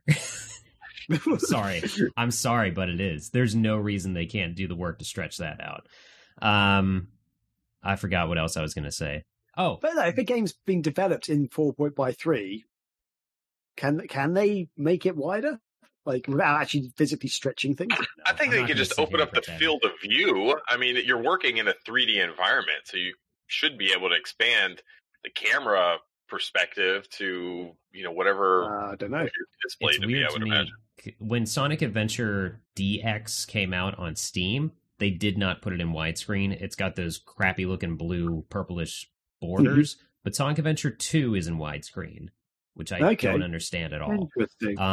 Okay. But Galaxy, it's unfortunate you don't like that as much because I remember, like Katamari Damacy, Mario Galaxy 1 was another game where I just kept playing and didn't realize I was at the end, and then suddenly the credits were rolling. Because if I remember correctly, in Galaxy 1, you don't have to play the levels in any order. Like, I somehow saw credits before actually defeating Bowser in that game. There's some weird way you can unlock. How the hell did you do that? There's some weird way you unlock different levels, and you don't have to... I don't know. I just remember you don't have to play things in order in Galaxy. Well, that's kind of like Mario 64 as well, in theory. Like, the first few levels, you do have to play in order because they're locked to how many stars or whatever you've got to unlock those levels. But when you unlock enough, you can start going to different levels. Like, I was playing Mario 64, and I was doing it out of order. So I did the first level basically just to get out of the way, and then I didn't even touch the second level. I did one of the missions on the third level, and then I was, like, doing, like, the fifth or sixth level or something. But some of them aren't really... Like, I think there's three levels... which you basically use one star door, you use a certain amount of stars, and then there's three levels you get access to, so those aren't even in any order. So yeah, I guess Mario Galaxy, you can do it in that way. But the first couple of areas you do kind of have to do the first few levels in order before you start unlocking stuff properly. But yeah, I'll say one thing about Mario Galaxy, I am racking up the lives so easily in that game. It's so much easier than the other ones. It's crazy. Yeah. Mm-hmm. Like, I think I'm on the fourth level and I've got 25 lives or something. Nice. Like, what the fuck? Like, what is that? But yeah. Oh, and Mario Sunshine's got the weirdest storyline. I forgot how strange that storyline is. About like the evil Shadow Mario's actually Bowser Jr., spoiler alert, and saying that Peach is his mum and stuff like that, and all this nonsense. But yeah, cool. It would have been nice if they added extra stuff in, but as it is, they brought the original games, and that's I can't really like complain about that. I guess it's very minimal effort on Nintendo's part, but it is what people want, and they say that it's limited supply of it's only going to be you're only going to be able to buy literally the physical and the digital version through March of 2021. And yeah, I don't know why this is blowing so many people's minds. That's so that they can release them individually and charge you probably $30 for each game, people. It's not, you know, no shit. That's what they're going to do. If they do that, then okay, I guess. Like that's yeah. But if they just take away forever, I'll be like, that's so bullshit. It doesn't make sense. I'm not saying anyway. Like Nintendo's the only greedy corporation in the world. I'm just saying it's sort of. So you said they're only allowing it digitally until March as well. Yeah. Wow. Yeah. Okay. Yeah. The collection anyway, which I'm sure that means they're going to put them out individually in some other way. Yeah, probably. So I feel like part of this collection was like, let's get something out that can be sold during the holidays for this holiday season because we don't have a new console or anything, you know? Yeah, I was going to say, I don't necessarily fault them for that because this is supposed to be kind of like an anniversary collection that they're putting out in celebration of, you know, the anniversary. So I think it makes sense. And going forward, they're saying is like, we're not going to have this anniversary bundle in here forever. This is in celebration. So after, you know, this year is over, we'll all have them digitally for purchasing separately, but they're not going to be part of a bundle. What is the anniversary? 30. It's 30 Mario's anniversary. Mario. Yeah. Oh, okay. So not the anniversary of the actual 3D games, just the anniversary of Mario. No, okay. The 3D All-Stars isn't just for celebrating his birthday. They have a bunch of other crap going on for celebrating his birthday. They're doing that AR Mario Kart thing. They're doing Mario Kart 35, which is like Tetris 99, but everybody plays through the first Mario against each other. This was all on a Nintendo Mario 35th Direct. Okay, I don't watch those Nintendo Direct things. You should. They're honestly the best way to keep up with stuff because they're short, succinct bursts of things, and they're no more than like 20 minutes long sometimes. I've watched a handful of them, and I'm just like, I don't care. Basically, sorry. I don't care. Well, that's a good way to tie into the next topic. Fan. Oh, sorry. Oh, man. Well, actually, Chris, sorry, buddy. What is your pick of the week? Originally, I was going to be the first one to start this bit. Now I'm the last one, but that's okay. I've been playing Tales of Vesperia, the definitive edition. Mm-hmm. Now, this game came out like way back in the day. I think it was like 2008 or something on the 360 and PS3. I never played it back then. Did you ever play that? I think there was a few Tales games, weren't there? I think it was Tales of Vesperia I started playing, and I stopped after about 10 minutes because I did not enjoy it. Okay. Like maybe half an hour. I got it. God, he's showing us. Look at that. Was there another one? I'm sure there's more than one. I think there's a lot of Tales series. There's at least one or two Tales games per system. I'm trying to find the... Oh, Tales of Symphonia was the one I played. Sorry, not Vesperia. Yeah, that's why I got Tales of Vesperia. But also, you get to play as a goddamn dog in this game. Repeat or whatever his name is. It's not going to focus on him. He's a fucking dog that smokes a pipe. Yeah, he's pretty cool. And uses like a knife when he fights and stuff. But... So I've never played these games. This is the first Tales game I've ever played. I basically have been in kind of an RPG kick over the past week or two. I've been playing some Time Stalkers on Dreamcast, but I had my Switch. I was like, I want to find a game that I could kind of hang out at night, like before bed, you know, play a chill RPG. So I started looking on the eShop, and the two that caught my eye were Ni no Kuni, which is on sale for like $15 right now, and also Tales of Vesperia, which is also on sale for $15 right now. So you could get a pretty good deal for those. Like I said, going in, I had no idea what these games were about. But I will say there's a really heavy emphasis on anime-style cutscenes, and they're done really, really well. I don't know what the old version looks like on the Xbox 360, the PS3, like how good the graphics looked back then. But here on the Switch, like they look amazing. Like all the character designs, like I love the way the characters look. They look unique, but still kind of in an anime aesthetic.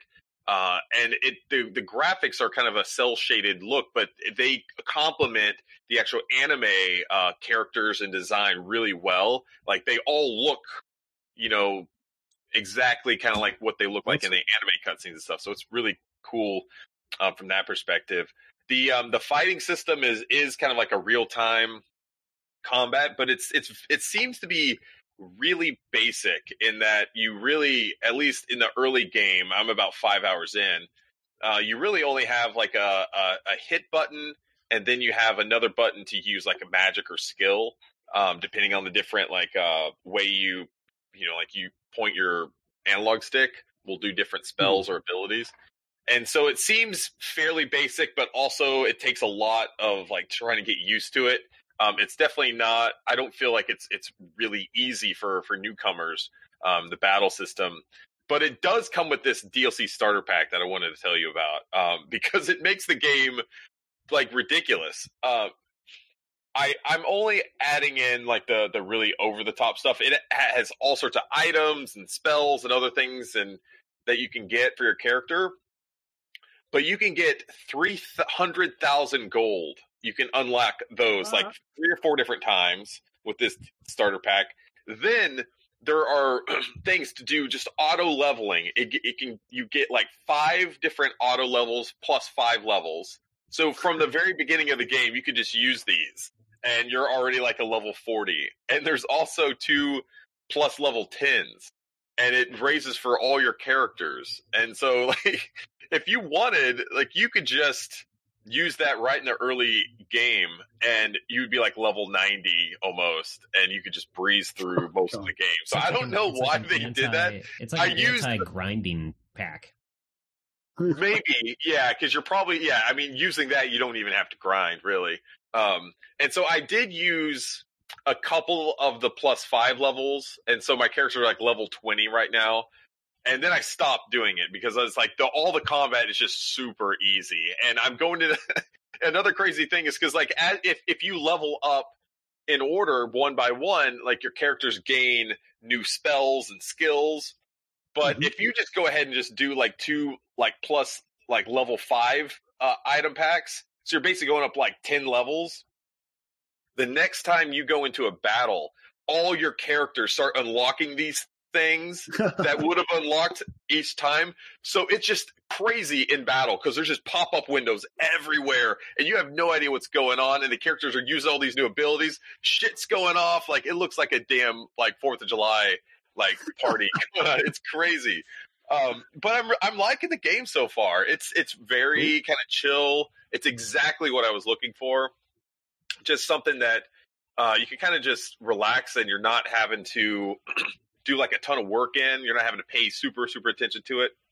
I'm enjoying it. So I don't know. What do you guys think? If you ever, I don't know if Scotty, if you said you played it much. I didn't play this one that much. I played through Tales of Symphonia. It's one of the few JRPGs I've actually finished. And one of my old roommates and I, we tried to play through Tales. What is this one? The first Tales of Zelia, I think. And what I say, or what I mean when I say we, because the battles are all co-op. You can do up to 4 player. Oh, that's cool. In the battles. I don't know if you knew that, Chris, or if they might have taken that out. I hope not on the Switch version. But I think Tales it did. It does support 4 players, and so that kind of confused me. I'm like, I don't even know how that would work. Yep, it's only in the battles, because if people aren't sure, all the Tales games, and I'm not a fan of turn-based battles. Those always bored me in JRPG or in RPGs in general. The Tales games switch it up because you have essentially a closed-off area where you're fighting in real time. You can run around and hit an attack button, a spell button, heal button. I think you can assign things to buttons if I remember correctly, but so if I played it by myself, I'd be the tank essentially in my crew of 4 people, and I'd have someone far back doing like projectile attacks, and someone far back who's the healer of the crew, and then another one maybe would be the melee guy to go in with me. But you could play up to 4 player, and everybody's running around in battles. It's totally unfair, but running around in battles like let's all attack this guy, let's do this. It almost turns it into an MMO. but couch co-op style. Cool. But then when you're on the hub world, it's just one person running around as the main party leader guy. That would be such a cool way of playing through an RPG with like three other people. Like I would never have thought of like doing that with an RPG, but that could be pretty cool. Yeah, that's how, like I said, one of my roommates and I, we tried to play through Zelia, but it turned into playing once a week to once a month to whenever we remembered we were playing this game still. You just have to keep up with it. Because otherwise, it's a JRPG. You're really going to lose where you are and everything. So yeah, actually, that one, Zelia, I don't know if it was the first one, but it started quest logs in the Tales series where you can read the most recent one and it'll tell you where to go and stuff. But yeah, I like the Tales games because I wasn't a fan of turn-based stuff, so that's pretty cool. Mm-hmm. Awesome. Well, I guess that'll do it for our picks of the week, and we're now moving on to our feature discussion.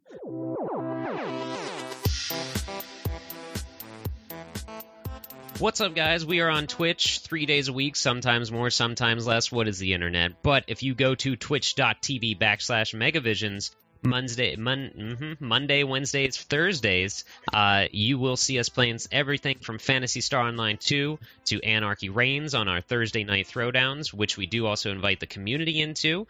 And we have coming up on there to be hosted on Twitch is the 24-hour Dreamless Dreamcast Marathon on September 12th. Mark your calendars, but otherwise check us out any day throughout the week. Keep an eye on twitch.tv/megavisions.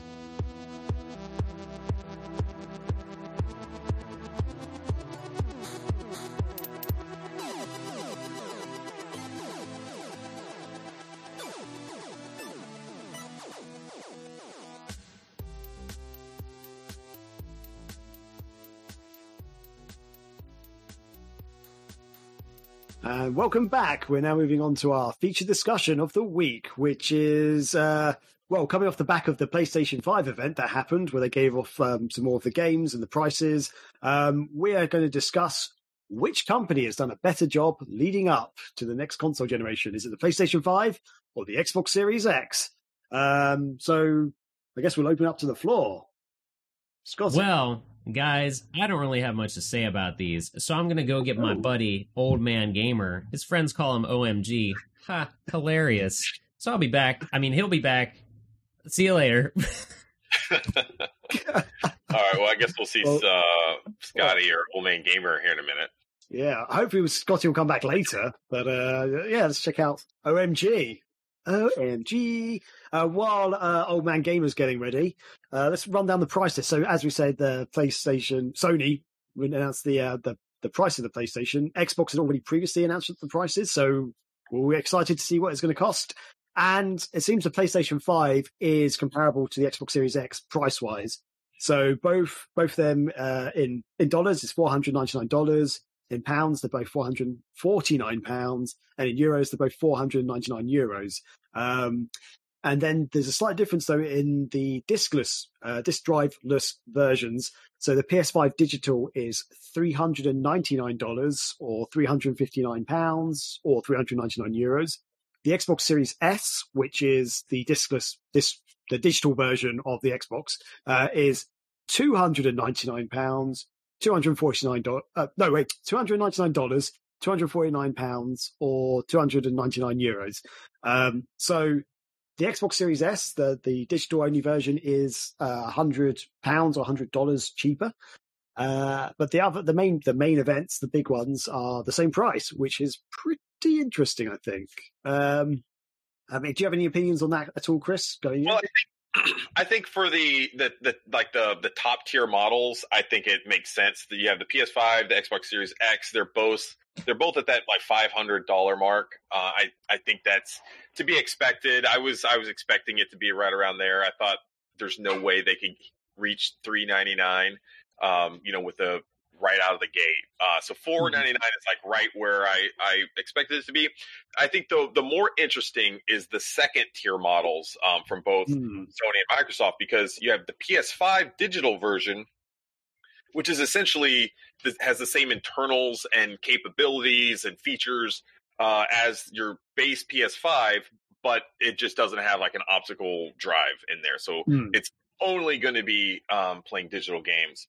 Whereas with the Xbox Series S, it's essentially a from a capability standpoint, it's kind of a lower tier model. You can basically compare it maybe to like the Xbox One X compared to like the Xbox One S with this current generation. So it's like you basically have the top tier model and you have a second tier. So that's, I think, the most interesting aspect in this discussion. It's like which of these like second tier models make the most sense? Would it be the PS5 because you're basically getting the best, the best capabilities, but in a cheaper model, so you can still play at 4K, do all that stuff, but that's $400. Or the Xbox Series S, which is still going to be able to play all the same games, but if you don't have a crazy like 4K Ultra HD TV in your house that you don't need all the 4K stuff, you can get the Xbox Series S for $300, and you can still play all the cool games, like your friends are playing, and you still have a new system, but it's, really at a very big discount from, the $500 Xbox Series X. Yeah. That is quite something that's quite fascinating, because I wasn't sure to be honest, I wasn't sure what the X was going to do initially. I thought the Series S might be like what Sony has done. It would be the same thing, just without a disc. But then when the Xbox Series S was revealed and they showed that it was going to be less powerful, but able to still run the same games, but just, I guess, not as optimally. I thought, oh, maybe Sony's going to go that route, because I knew they were going to PS5 digital. But then they went, we're actually going to have exactly the same thing, but no disc. So that was actually quite interesting for me. But I'm glad Xbox or Microsoft was able to have their Series S at a lower price point than all of them. Because I feel like, well, for Xbox fans, if they had it at the same price as the PS5 digital, that would be a no-brainer, really. The PS5 digital would be the better option, effectively, because it's the same power, just no disc. I think it's going to be quite interesting. I don't think I've ever seen a console launch that's had the price exactly the same for each the main rivals. Like, have you ever seen that? I'm trying to think. Like, maybe I tell you, they're all too expensive. That's what I say. Old man gamer here. Old man gamer. I gotta wear these large glasses because you kids and your H2 Hummers are making the hole in the ozone layer bigger, and I can't see anything now. I tell you, the PS5 and the X-Man Series X aren't looking like anything I loved back in my day. You had your fun furry creatures and your Bronx plumbers going at it with the consoles, and it was all good and fine. Nothing looks fun. It's all nickel and diamond, yeah, with those new hats and coats, which I hate, even though I love fine hats. Look at my fine hat. And you're giving me when my dad came over on the Mayflower, he had to go work in the steel mills, and we had one console, and it was one console per home. Wow. Wow, OMG, welcome.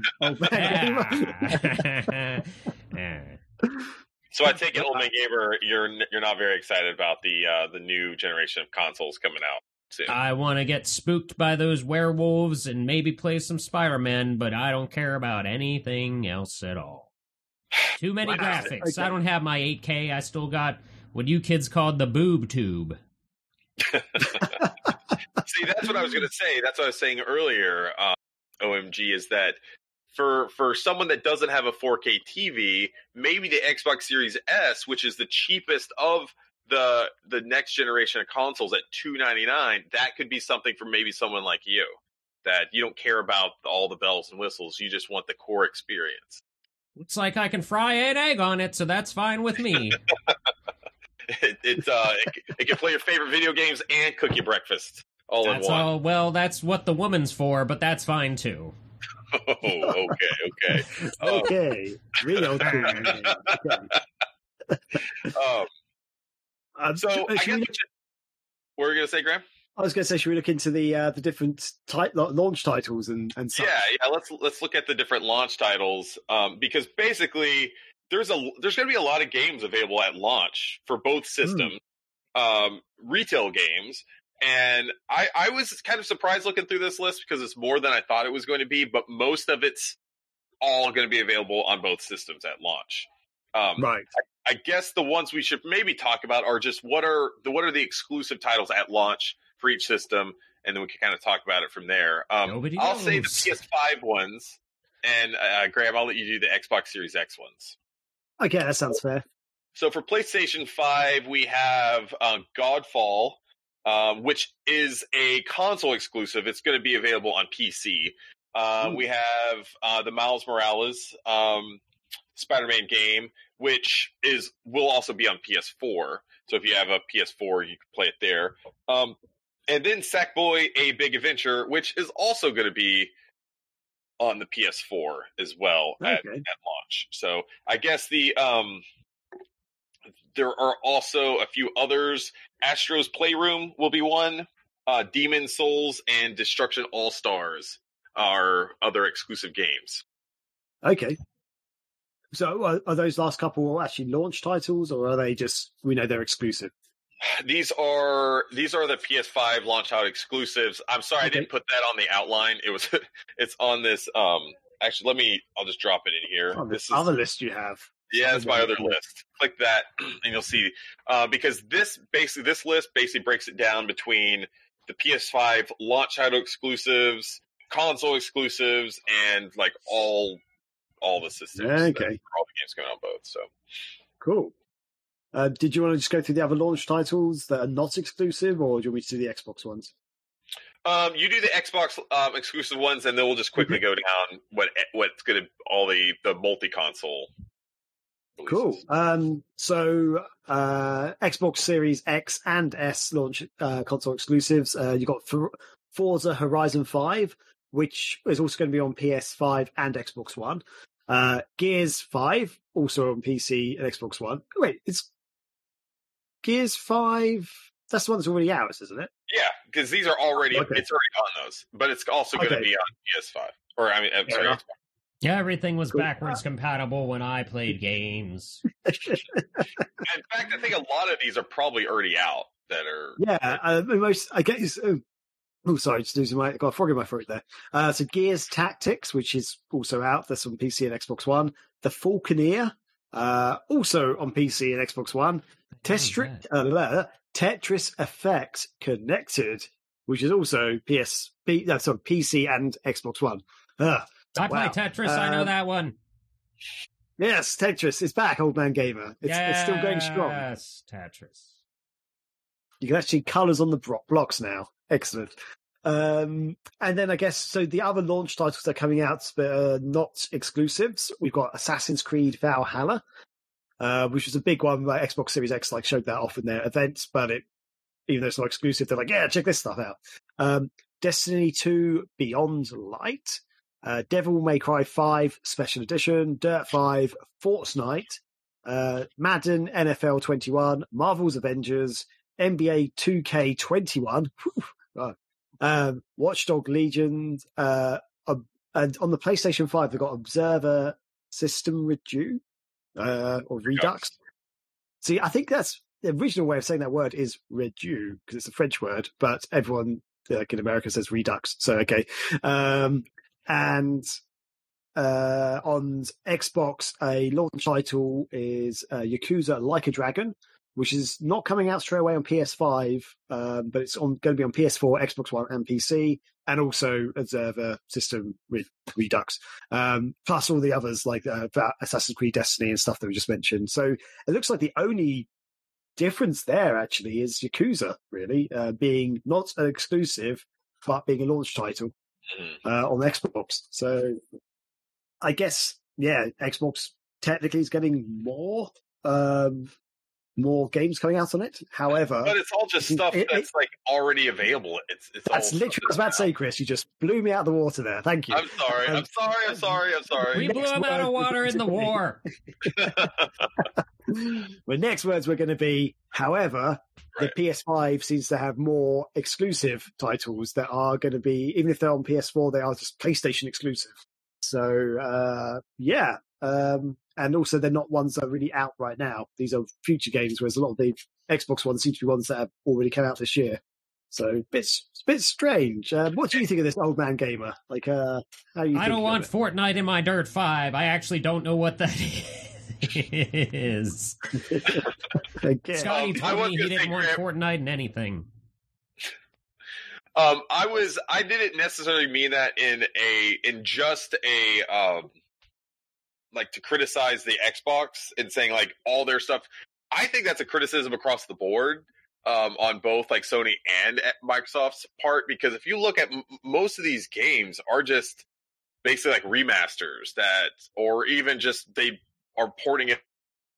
Honestly, across the board, there's not a ton where I'm like, oh my God, I really, really have to play that. Godfall on the PS5 looked cool. I mean, that Miles Morales Spider-Man game looks cool, but if I never played it, I would be fine.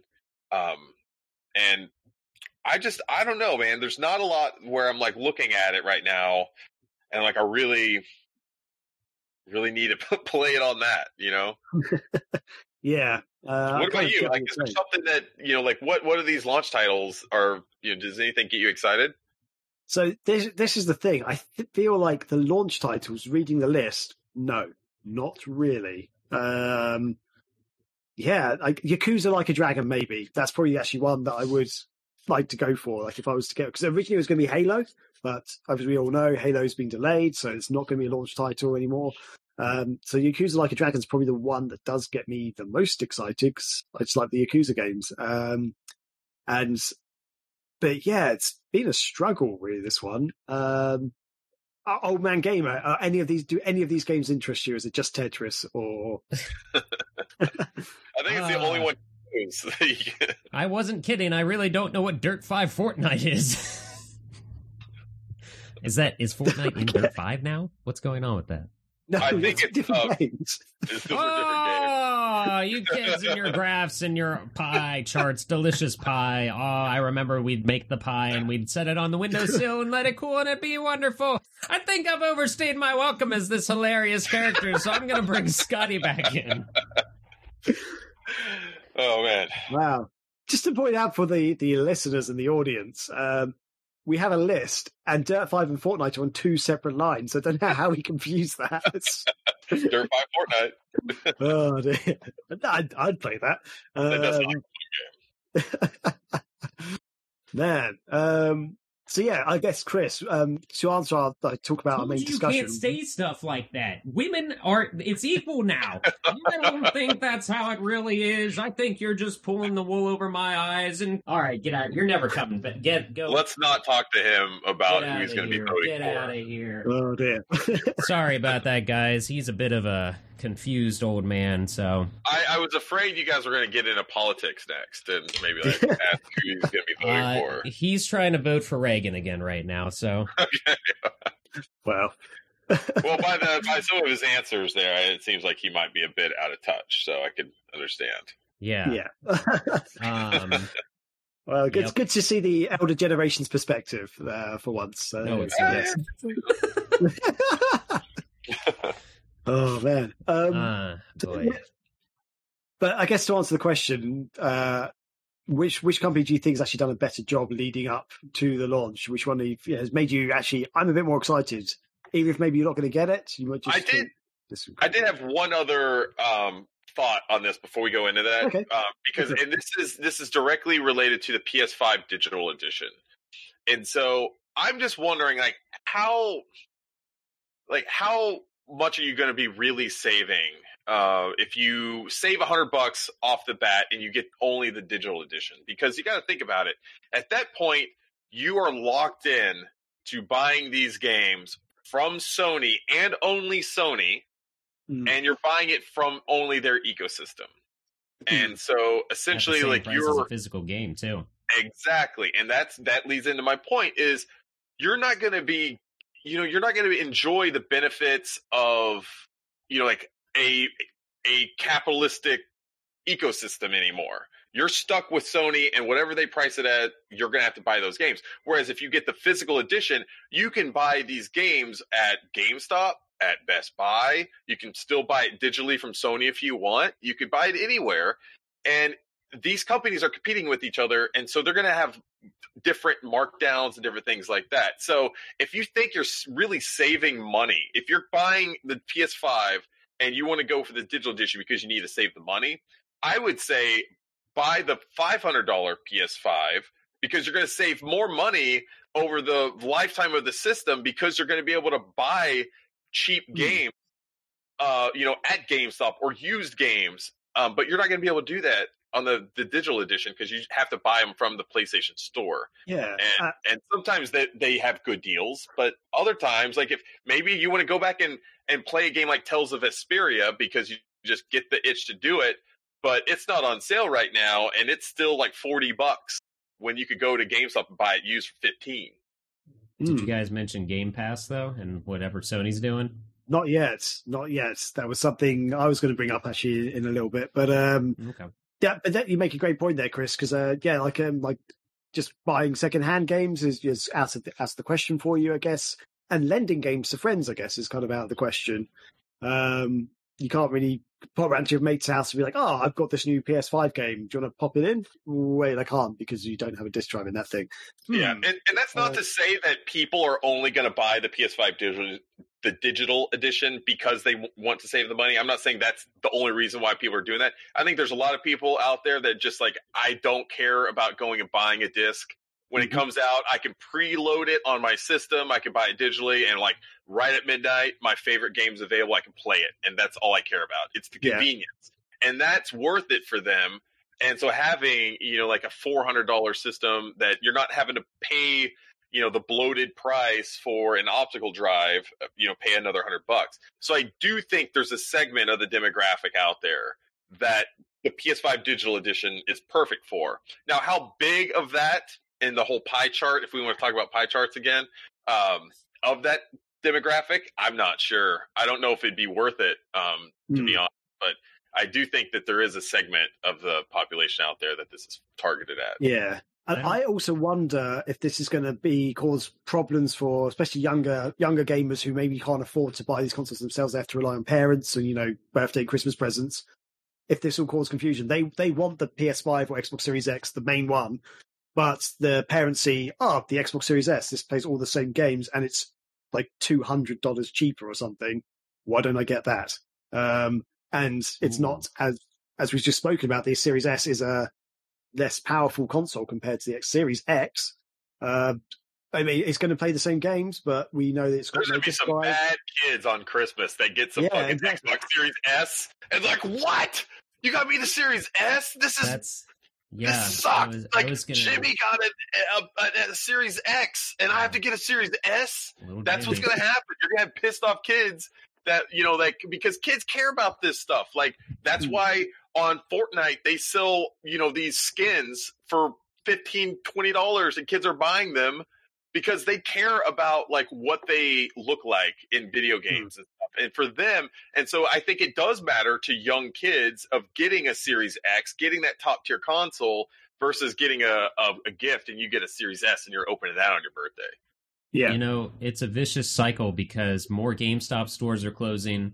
That was in the news. We don't need to go into that, but like if you go to, and if we rewind to when I mentioned that parents aren't going to know which system their kids already have, and they're not going to know they don't have the discless thing. So like, Chris is the exception where he knows all the consoles his kids have. So he'll walk in, he'll grab something. He knows what each of them need and whatever. But there's going to be mom and dad that, or clueless grandparents that walk in and they're like, I know he likes the God of War, but maybe this is the generation that little Jimmy went all download, so they buy him the new God of War Ragnarok, hand him the disc for Christmas.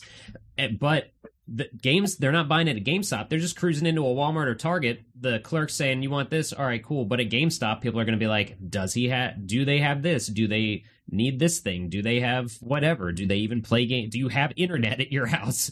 Like, and then that tailors into how lame is Christmas going to be for, I don't know, this might be splitting hairs, but like the kids that have an all digital system, like all they're going to unwrap is a PS or a PSN or an Xbox Live gift card. Like that's so boring. You're going to get lots of accessories, of bullshit, accessories that you don't need. Right. It's a very strange cycle that we're getting into. And this is what they wanted to do last generation. There was talk of both consoles having no disk drives, not varying models, but just no disk drive. I know that I think Microsoft might have been in harder talks than that than Sony, but I forgot my initial question that I was answering now.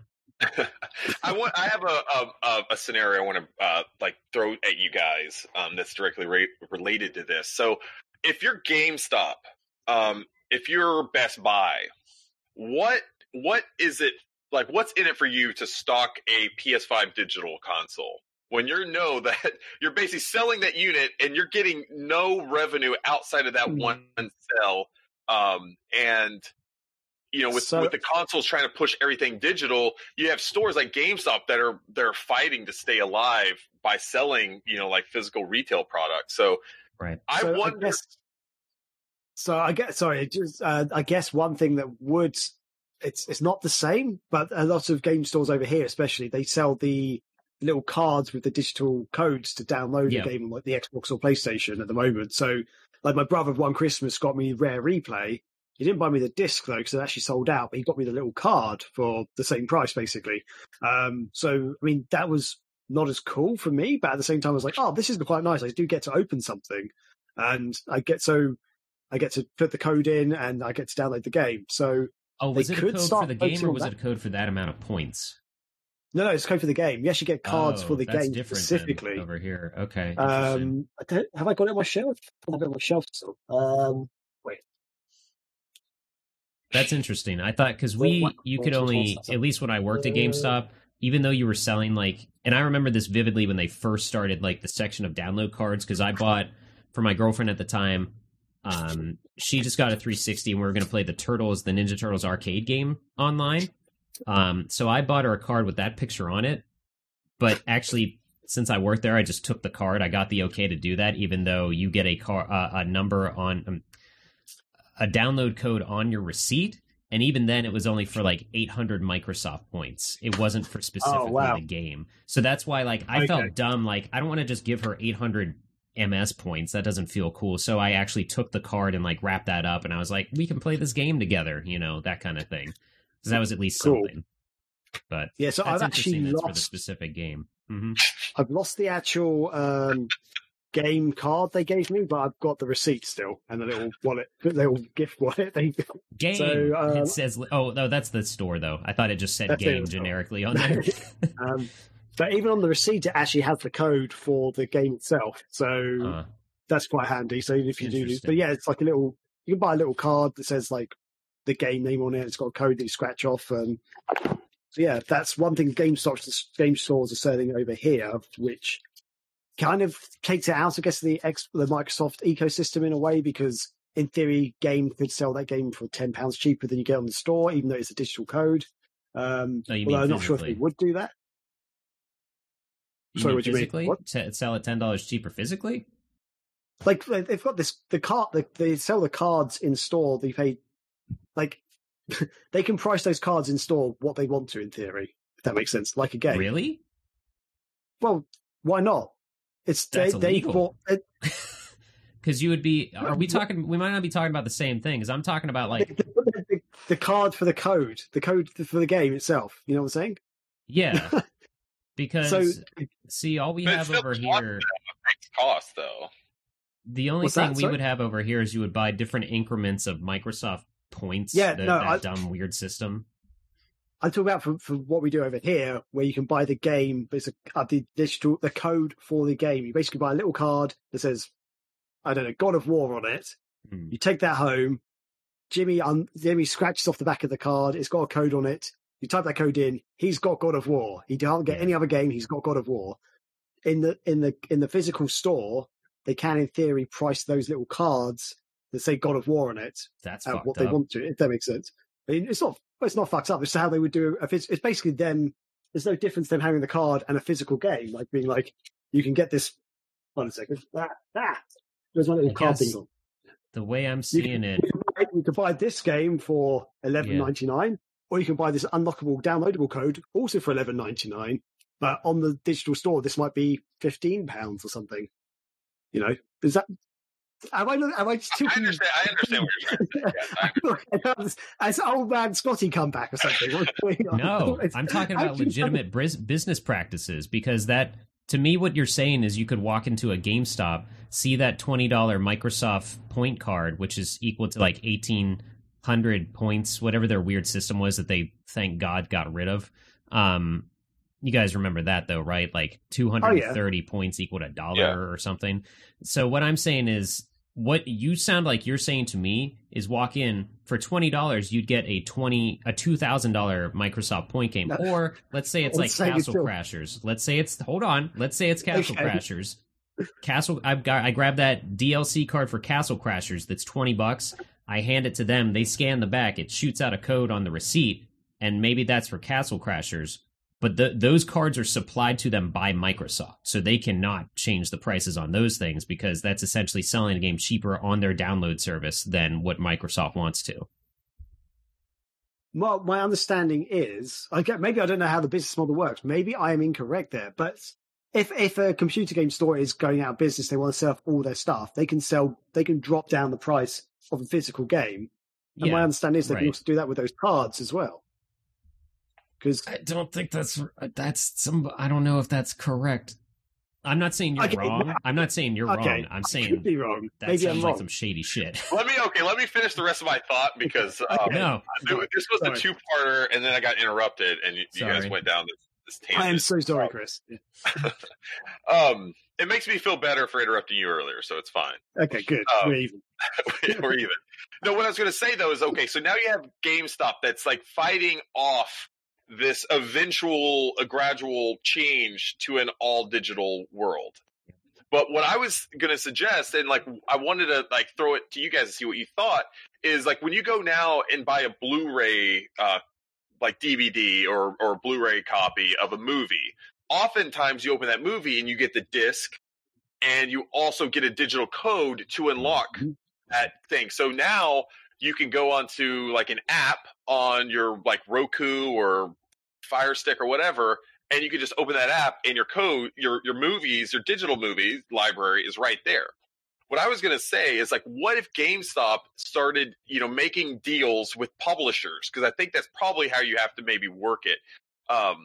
And there's probably a lot more, behind the scenes stuff that you have to do. But what if they started doing that with physical games, where you could get a physical copy, but you'd also get a digital code as well that you could unlock and tie it to your account. So then that way, maybe later on, you trade the game in to GameStop and you get your $20 credit or whatever, but you could still keep the digital code tied to your account after maybe like a 6-month period of time or something like that. That way you stop the people that basically come around, buy the game, turn around and trade it in, and you keep the digital code, and you stop that. How can they police that, though? Because if I buy the game and I put the digital game, because you're buying it, you're buying it from GameStop, and you're not going to be able to trade it in at a GameStop. So maybe I see. So it would be GameStop that polices that. Yeah, I was saying this would be a GameStop, program basically. Okay. And then like you buy it from GameStop, you're getting the physical and digital code. And then if you're going to trade it in, where else are you trading games anymore? I don't know if any of the other companies still do that. I know GameStop does. And so GameStop's where everyone trades stuff in at. Mm-hmm. Yeah. You got the mom and pop stores. Like, sure. I don't know if, does GameStop care about Warp Zone though? No, I think they were trying to get a little piece of their business by doing the used game stuff, but not in terms of like selling new retail games. They don't care about them. That reminds me of, if you buy a vinyl record, you get a code with it, because otherwise you can only listen to that record on your vinyl on your record player. So, but you already supported the band by paying for it. Because also, if you're like, I think of this way, when I buy a vinyl record, cool, I don't have a download code, so I'm going to go use Spotify that the band see like virtually no money from when I listen to their songs, but I bought their record. It's not exactly comparable, but I'm totally on board, like if every game included a download code. Yeah, I'm on board with that, but I feel like maybe this way madness lies. I'm not sure if there's the ecosystem of the games industry would survive. In my head, I feel like there's a big flaw there. I'm not sure why. There's certainly some stuff that would have to get worked out. I'm not suggesting that. I'm going to return this game. It doesn't work anymore. I didn't like it. You used was the download code in there? There was no download code in there. Sir, this was sealed when you bought it. See ya. And so maybe it could be something that, like, in order to participate, you have to register maybe your Xbox gamer tag or something like that. Mm-hmm. And then the person, they can, I don't know, look and check that's like, oh, you registered it already on your fucking account. We can see that you activated it. And so, we aren't going to allow you to return this. The thing is, in theory, people could start to, I could do a deal with a mate down the road and be like, oh, we both got Xbox One, Series X's or whatever. I'll buy this game. I've got no space in my flat, so I'll use the download code. You can have the physical game. Go halvesies. I'm sure people would do that, and people did the same thing when you could share your PlayStation username accounts and stuff like that, and so you'd activate your console at mine, or I'd activate Scotty's console, and he'd activate mine, but and so now we're trading games. But so all Sony was thinking was like, oh, they'll sync up their Vita to their PS3, and they're thinking everybody will be nice and legal with that. There's always going to be some way to skirt the system, and so you just have to find a way that it's, I think from a business perspective, that it's livable with. Like, you can live with this small percentage of people that are going to get free shit or team up with a buddy, but doesn't make sense on a large scale. But beyond that, that's, I think that was a fun maybe side conversation. But just to answer the question, we'll go around the room. Graham, which company do you think has done a better job, and ultimately, which console are you going to go with, either at launch or when's the first console you're going to get, maybe post-launch? So I do actually feel Xbox has done a better job leading up to it. I feel like the reveals they've done have just been that little bit better. I'm not sure if everyone would agree with me on that, but I feel like the timing of them showing off the actual console, what it looks like, to some of the games that's coming on it, not necessarily the launch games. They showed some games coming up, which I thought was really good. Then they had another session where they showed off more of the launch games, and then they revealed the price of the console. So they did that all a little bit earlier than like Sony, it seemed. And I feel like it smooths over some of the crap that happened with the Xbox One launch, where they're like, oh, they're going to do this cool idea about, blocking people's accounts and stuff if they don't log onto the internet every day or something. And everyone was like, what the fuck? This is bullshit. Blah, blah, blah. Also, the Xbox One's going to be really expensive and the PlayStation 4 is going to be more powerful but cheaper. All that stuff. Like, from memory, the PlayStation 4 was a little bit cheaper, or the same price for the Xbox. Dude, I think it was $100 cheaper. As they it's like something of the PS4. Yeah, that was it. And Xbox like, every game's gonna have Kinect. It's gonna be amazing. Blah, blah, blah, blah. But wait, scan your skateboard. I love the idea of the Kinect, but it just did not work out. Like the general premise, I thought this sounds like it could be cool. It's got some cool features, but I will say the one thing. I'm just gonna jump in because I'll forget it. The one thing I liked about the Kinect more than the Sony thing, eventually Sony did this though, was how you could say Xbox record that or whatever. That was just easier to spit that out quicker than hitting a button and holding it down and messing up your gameplay. That's my short tangent. I think they smoothed over a lot of stuff. It's a shame that Halo, the flagship title for the console, is not coming out anymore. But I guess I'd rather than have a finished, better looking game than one that's maybe not so good. I like the PlayStation 5's PlayStation Plus collection idea. I feel it's probably not quite there compared to Game Pass. I feel like Game Pass is actually a really solid thing. I think it's really impressive. But for people like me who never really got to play on the PlayStation 4, it basically seems to be just a list of top PlayStation 4 games, which I guess a lot of people might have played if they're big Sony fans. Now you but can I play haven't. Detroit Become Human. Woohoo! Right, yeah. Other games on PlayStation, I think Oddworld seems cool. The Harry Potter game looks okay. Miles Morales, I like the Spider-Man games in general. I think that should be good. But otherwise, I'm not bothered about PlayStation 5. Xbox Yakuza does excite me more than any of the other games I've seen on both consoles. I just like Yakuza. I think it's really cool. I'd love to play that game.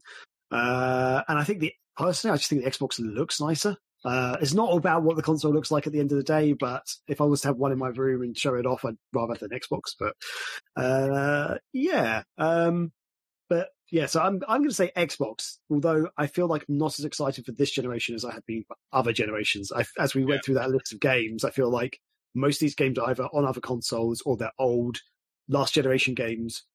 I feel like nothing new's coming out this generation at launch. It's just kind of like, well, I know great games are coming out, but yeah. And then, there was one other thing I was going to say, and I can't remember what it was. Oh, that was it. The Xbox Series S, I guess. Could talk about Game Pass very briefly. I guess the Xbox Series S, even though it's less powerful, it seems, at least over in the UK, they're trying to pitch that, almost selling it like a mobile phone contract, where you can you buy it for like £20. Oh, is it everywhere? Okay, that's cool, because you spend like £20 a month or something, and you get the Xbox Series S, but you also get Game Pass Ultimate, so you get access to over 100 games. I think, like, for some people, that's a really cheap option. It's like, wow, I could spend £20 a month and I've got all these games out of the box straight away. That's amazing. So I think that's for both the X and the S, right? Over here, I've only seen the S advertised with that deal, because it's like £20 a month, and you get the console and the Game Pass Ultimate. And I think it's like almost like a 2-year contract type thing. At the end of 2 years, you've got the console and you get to keep the games and stuff, obviously. Well, you get the, I don't know. But I haven't seen that for the Series X. Yeah. So anyway, long answer shortened. Maybe the Impossible. Xbox. Maybe the Xbox. Oh, so it's a hard maybe? I feel like Yakuza is the only game that's really excited me on the Xbox at the moment. Are you doing it launch day, though? That's my question. Are you doing either of these launch day? I was thinking of Xbox at launch day, and now I'm not so sure. I may wait at least a couple of months and see what happens. Maybe get it for Christmas instead. That's interesting. For those, if this is your first episode of the podcast ever with the Mega Visions Show, that's a big deal coming from Graham, because he just talks about his xCloud and he loves Bill Gates. Of course I do. He's the most ardent of Xbox fanboys as they come. So I'll say that honestly, I don't think either company has done a very good job of communicating to their audience of like what these systems are going to be and stuff. It just seems like I think both companies were so scared to show their hand, to show what it is and risk the other company coming in after them and either undercutting them on price or specs or something. So what ended up happening is they waited right until the very last minute that they could to start actually giving out details.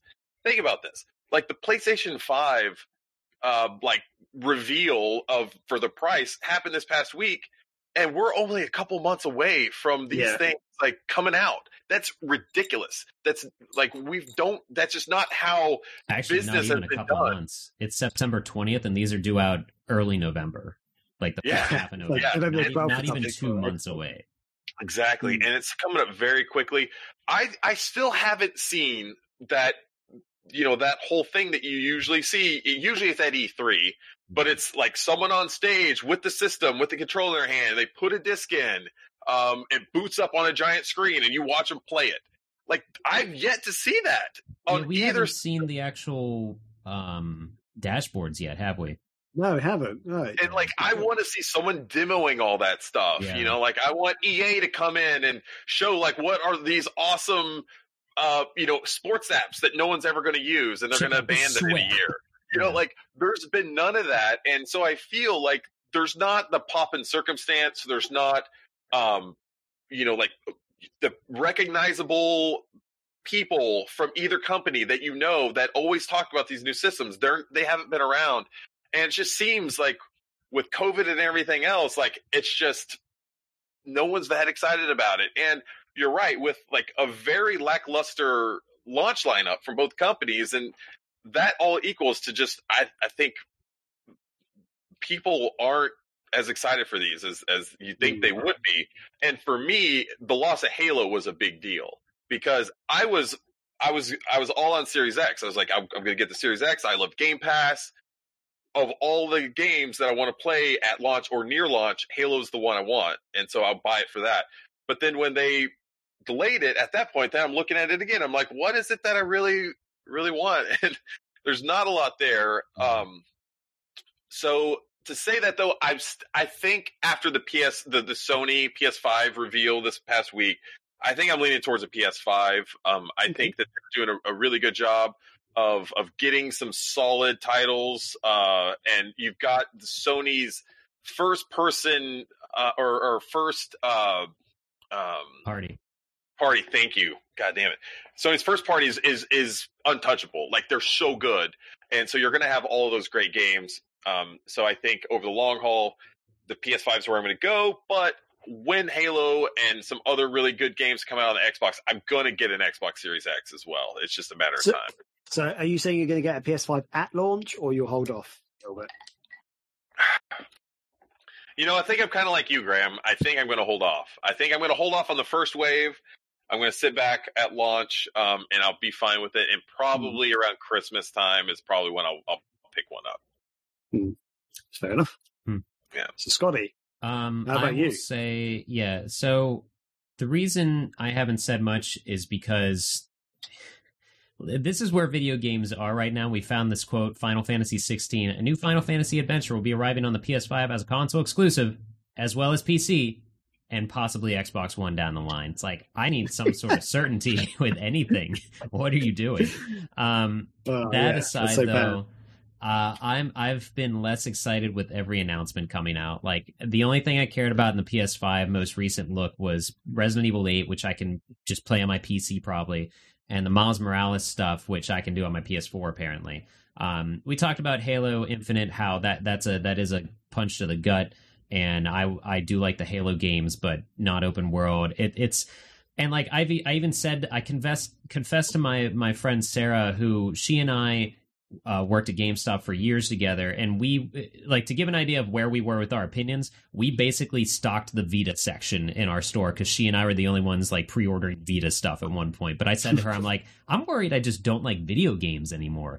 And she's like, no, what it is there, you know, a lot of games are pandering to the screaming children of today, and it's not so much the soul and everything that's put into them like they were. Nobody's taking as many risks, which is why I go with more indie stuff and a lot of, like, limited runs and physical runs of stuff. And it's, I'm not super excited about this upcoming generation. I ended up getting a PS4 because it was free through my job.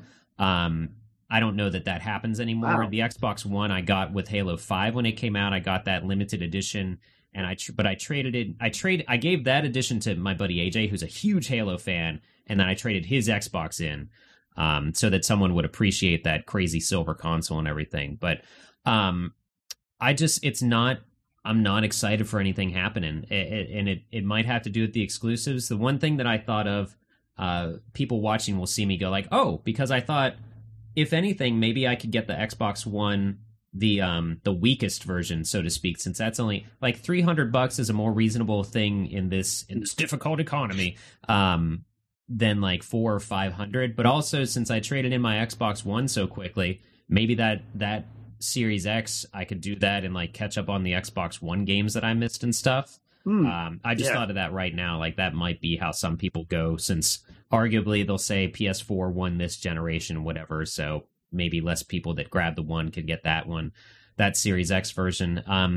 I'm not getting anything at launch. I'm waiting to see. It's going to be very much a, what are my friends playing that I'll need to get to hop online and play with them. Yeah. And it's so dumb to say, but I'm honestly more excited to get a Polymega than I would be either of these right now. I already have my Polymega pre-ordered, so that's on its way. I can see myself honestly playing that more than either of these consoles if I got them both the same day. Yeah, we did a watch party for the PS5 thing. And I was quiet most of the thing because I'm just like, I don't care about Final Fantasy. Definitely never play any of these Souls games because I don't want to get angry when I'm playing games. So that's just me. I'm not excited for anything. Why am I living? No, it's different times, and I like my retro physical stuff. And neither of these consoles have strong. Oh, the question was who's been better communicating. Microsoft has very much been, You can play our games on whatever you want to. We don't care where, but you can play them. And if you want to get a Series X, go for it, but you can play these on PC. Whereas Sony has not communicated a lot. It's not that they never once said it's going to be backwards compatible. People really misreceived that somewhere. And I do think the PS Plus bonus, whatever it is a cool idea to start out with, because there are games in there that raised bars here and there, like between God of War. I know Detroit Become Human, David Cage is not whatever, but that game did stuff that others don't, and it did different things technically that was really impressive. But so I think that's a good place if everybody skips the PS4 exclusives, like check out these games that raise the bar in different areas, but it's not on par with Game Pass yet at all. It's going to take them. Microsoft has a stronger ecosystem. Sony has strong exclusives, but Microsoft's been way more clear about what they're doing. I feel like I'd rather have I'd rather hang out with Phil Spencer than I would whoever's heading Sony right now. If that says anything, you know? Yeah. I think that's sort of where my head's been at. That I just feel like Xbox has been communicating things just a little bit better. Like, I'm not so super happy with their lineup at the moment, but I feel like they've just communicated things. I kind of know where I am with them. Whereas you say with PlayStation 5, what is the deal with backwards compatibility? Because I'm actually not sure. They said that they have confirmed that the majority of the PlayStation 4 library works on it. They've not said anything about 1, 2, or 3. But also, the PS3 hardware is so difficult to...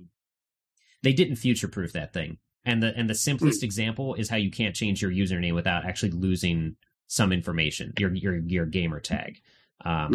That's a whole other thing for another time, but I think the PS2 is also difficult to emulate for, so that's really why, like, it's not as easy as popping in a PS1 disc into the PS2. It's so they've essentially said that hardware is impossible. They stopped making PS2 compatible PS3s because people were still buying PS2s when the PS3 was out, but also they were losing money on every PS3 that was launched essentially. We didn't get that in the UK. We had really? Some games are emulatable. Some PS2 games are emulatable on PS3, but we didn't have the internal hardware that you had in America and Japan at launch. So I think like 10 games worked or something ridiculous. It's like not that impressive at all. Interesting. We got screwed. It would honestly be a deal breaker for me if the PS5 was fully backwards compatible to everything, because that would get rid of 3 consoles on my shelf right now.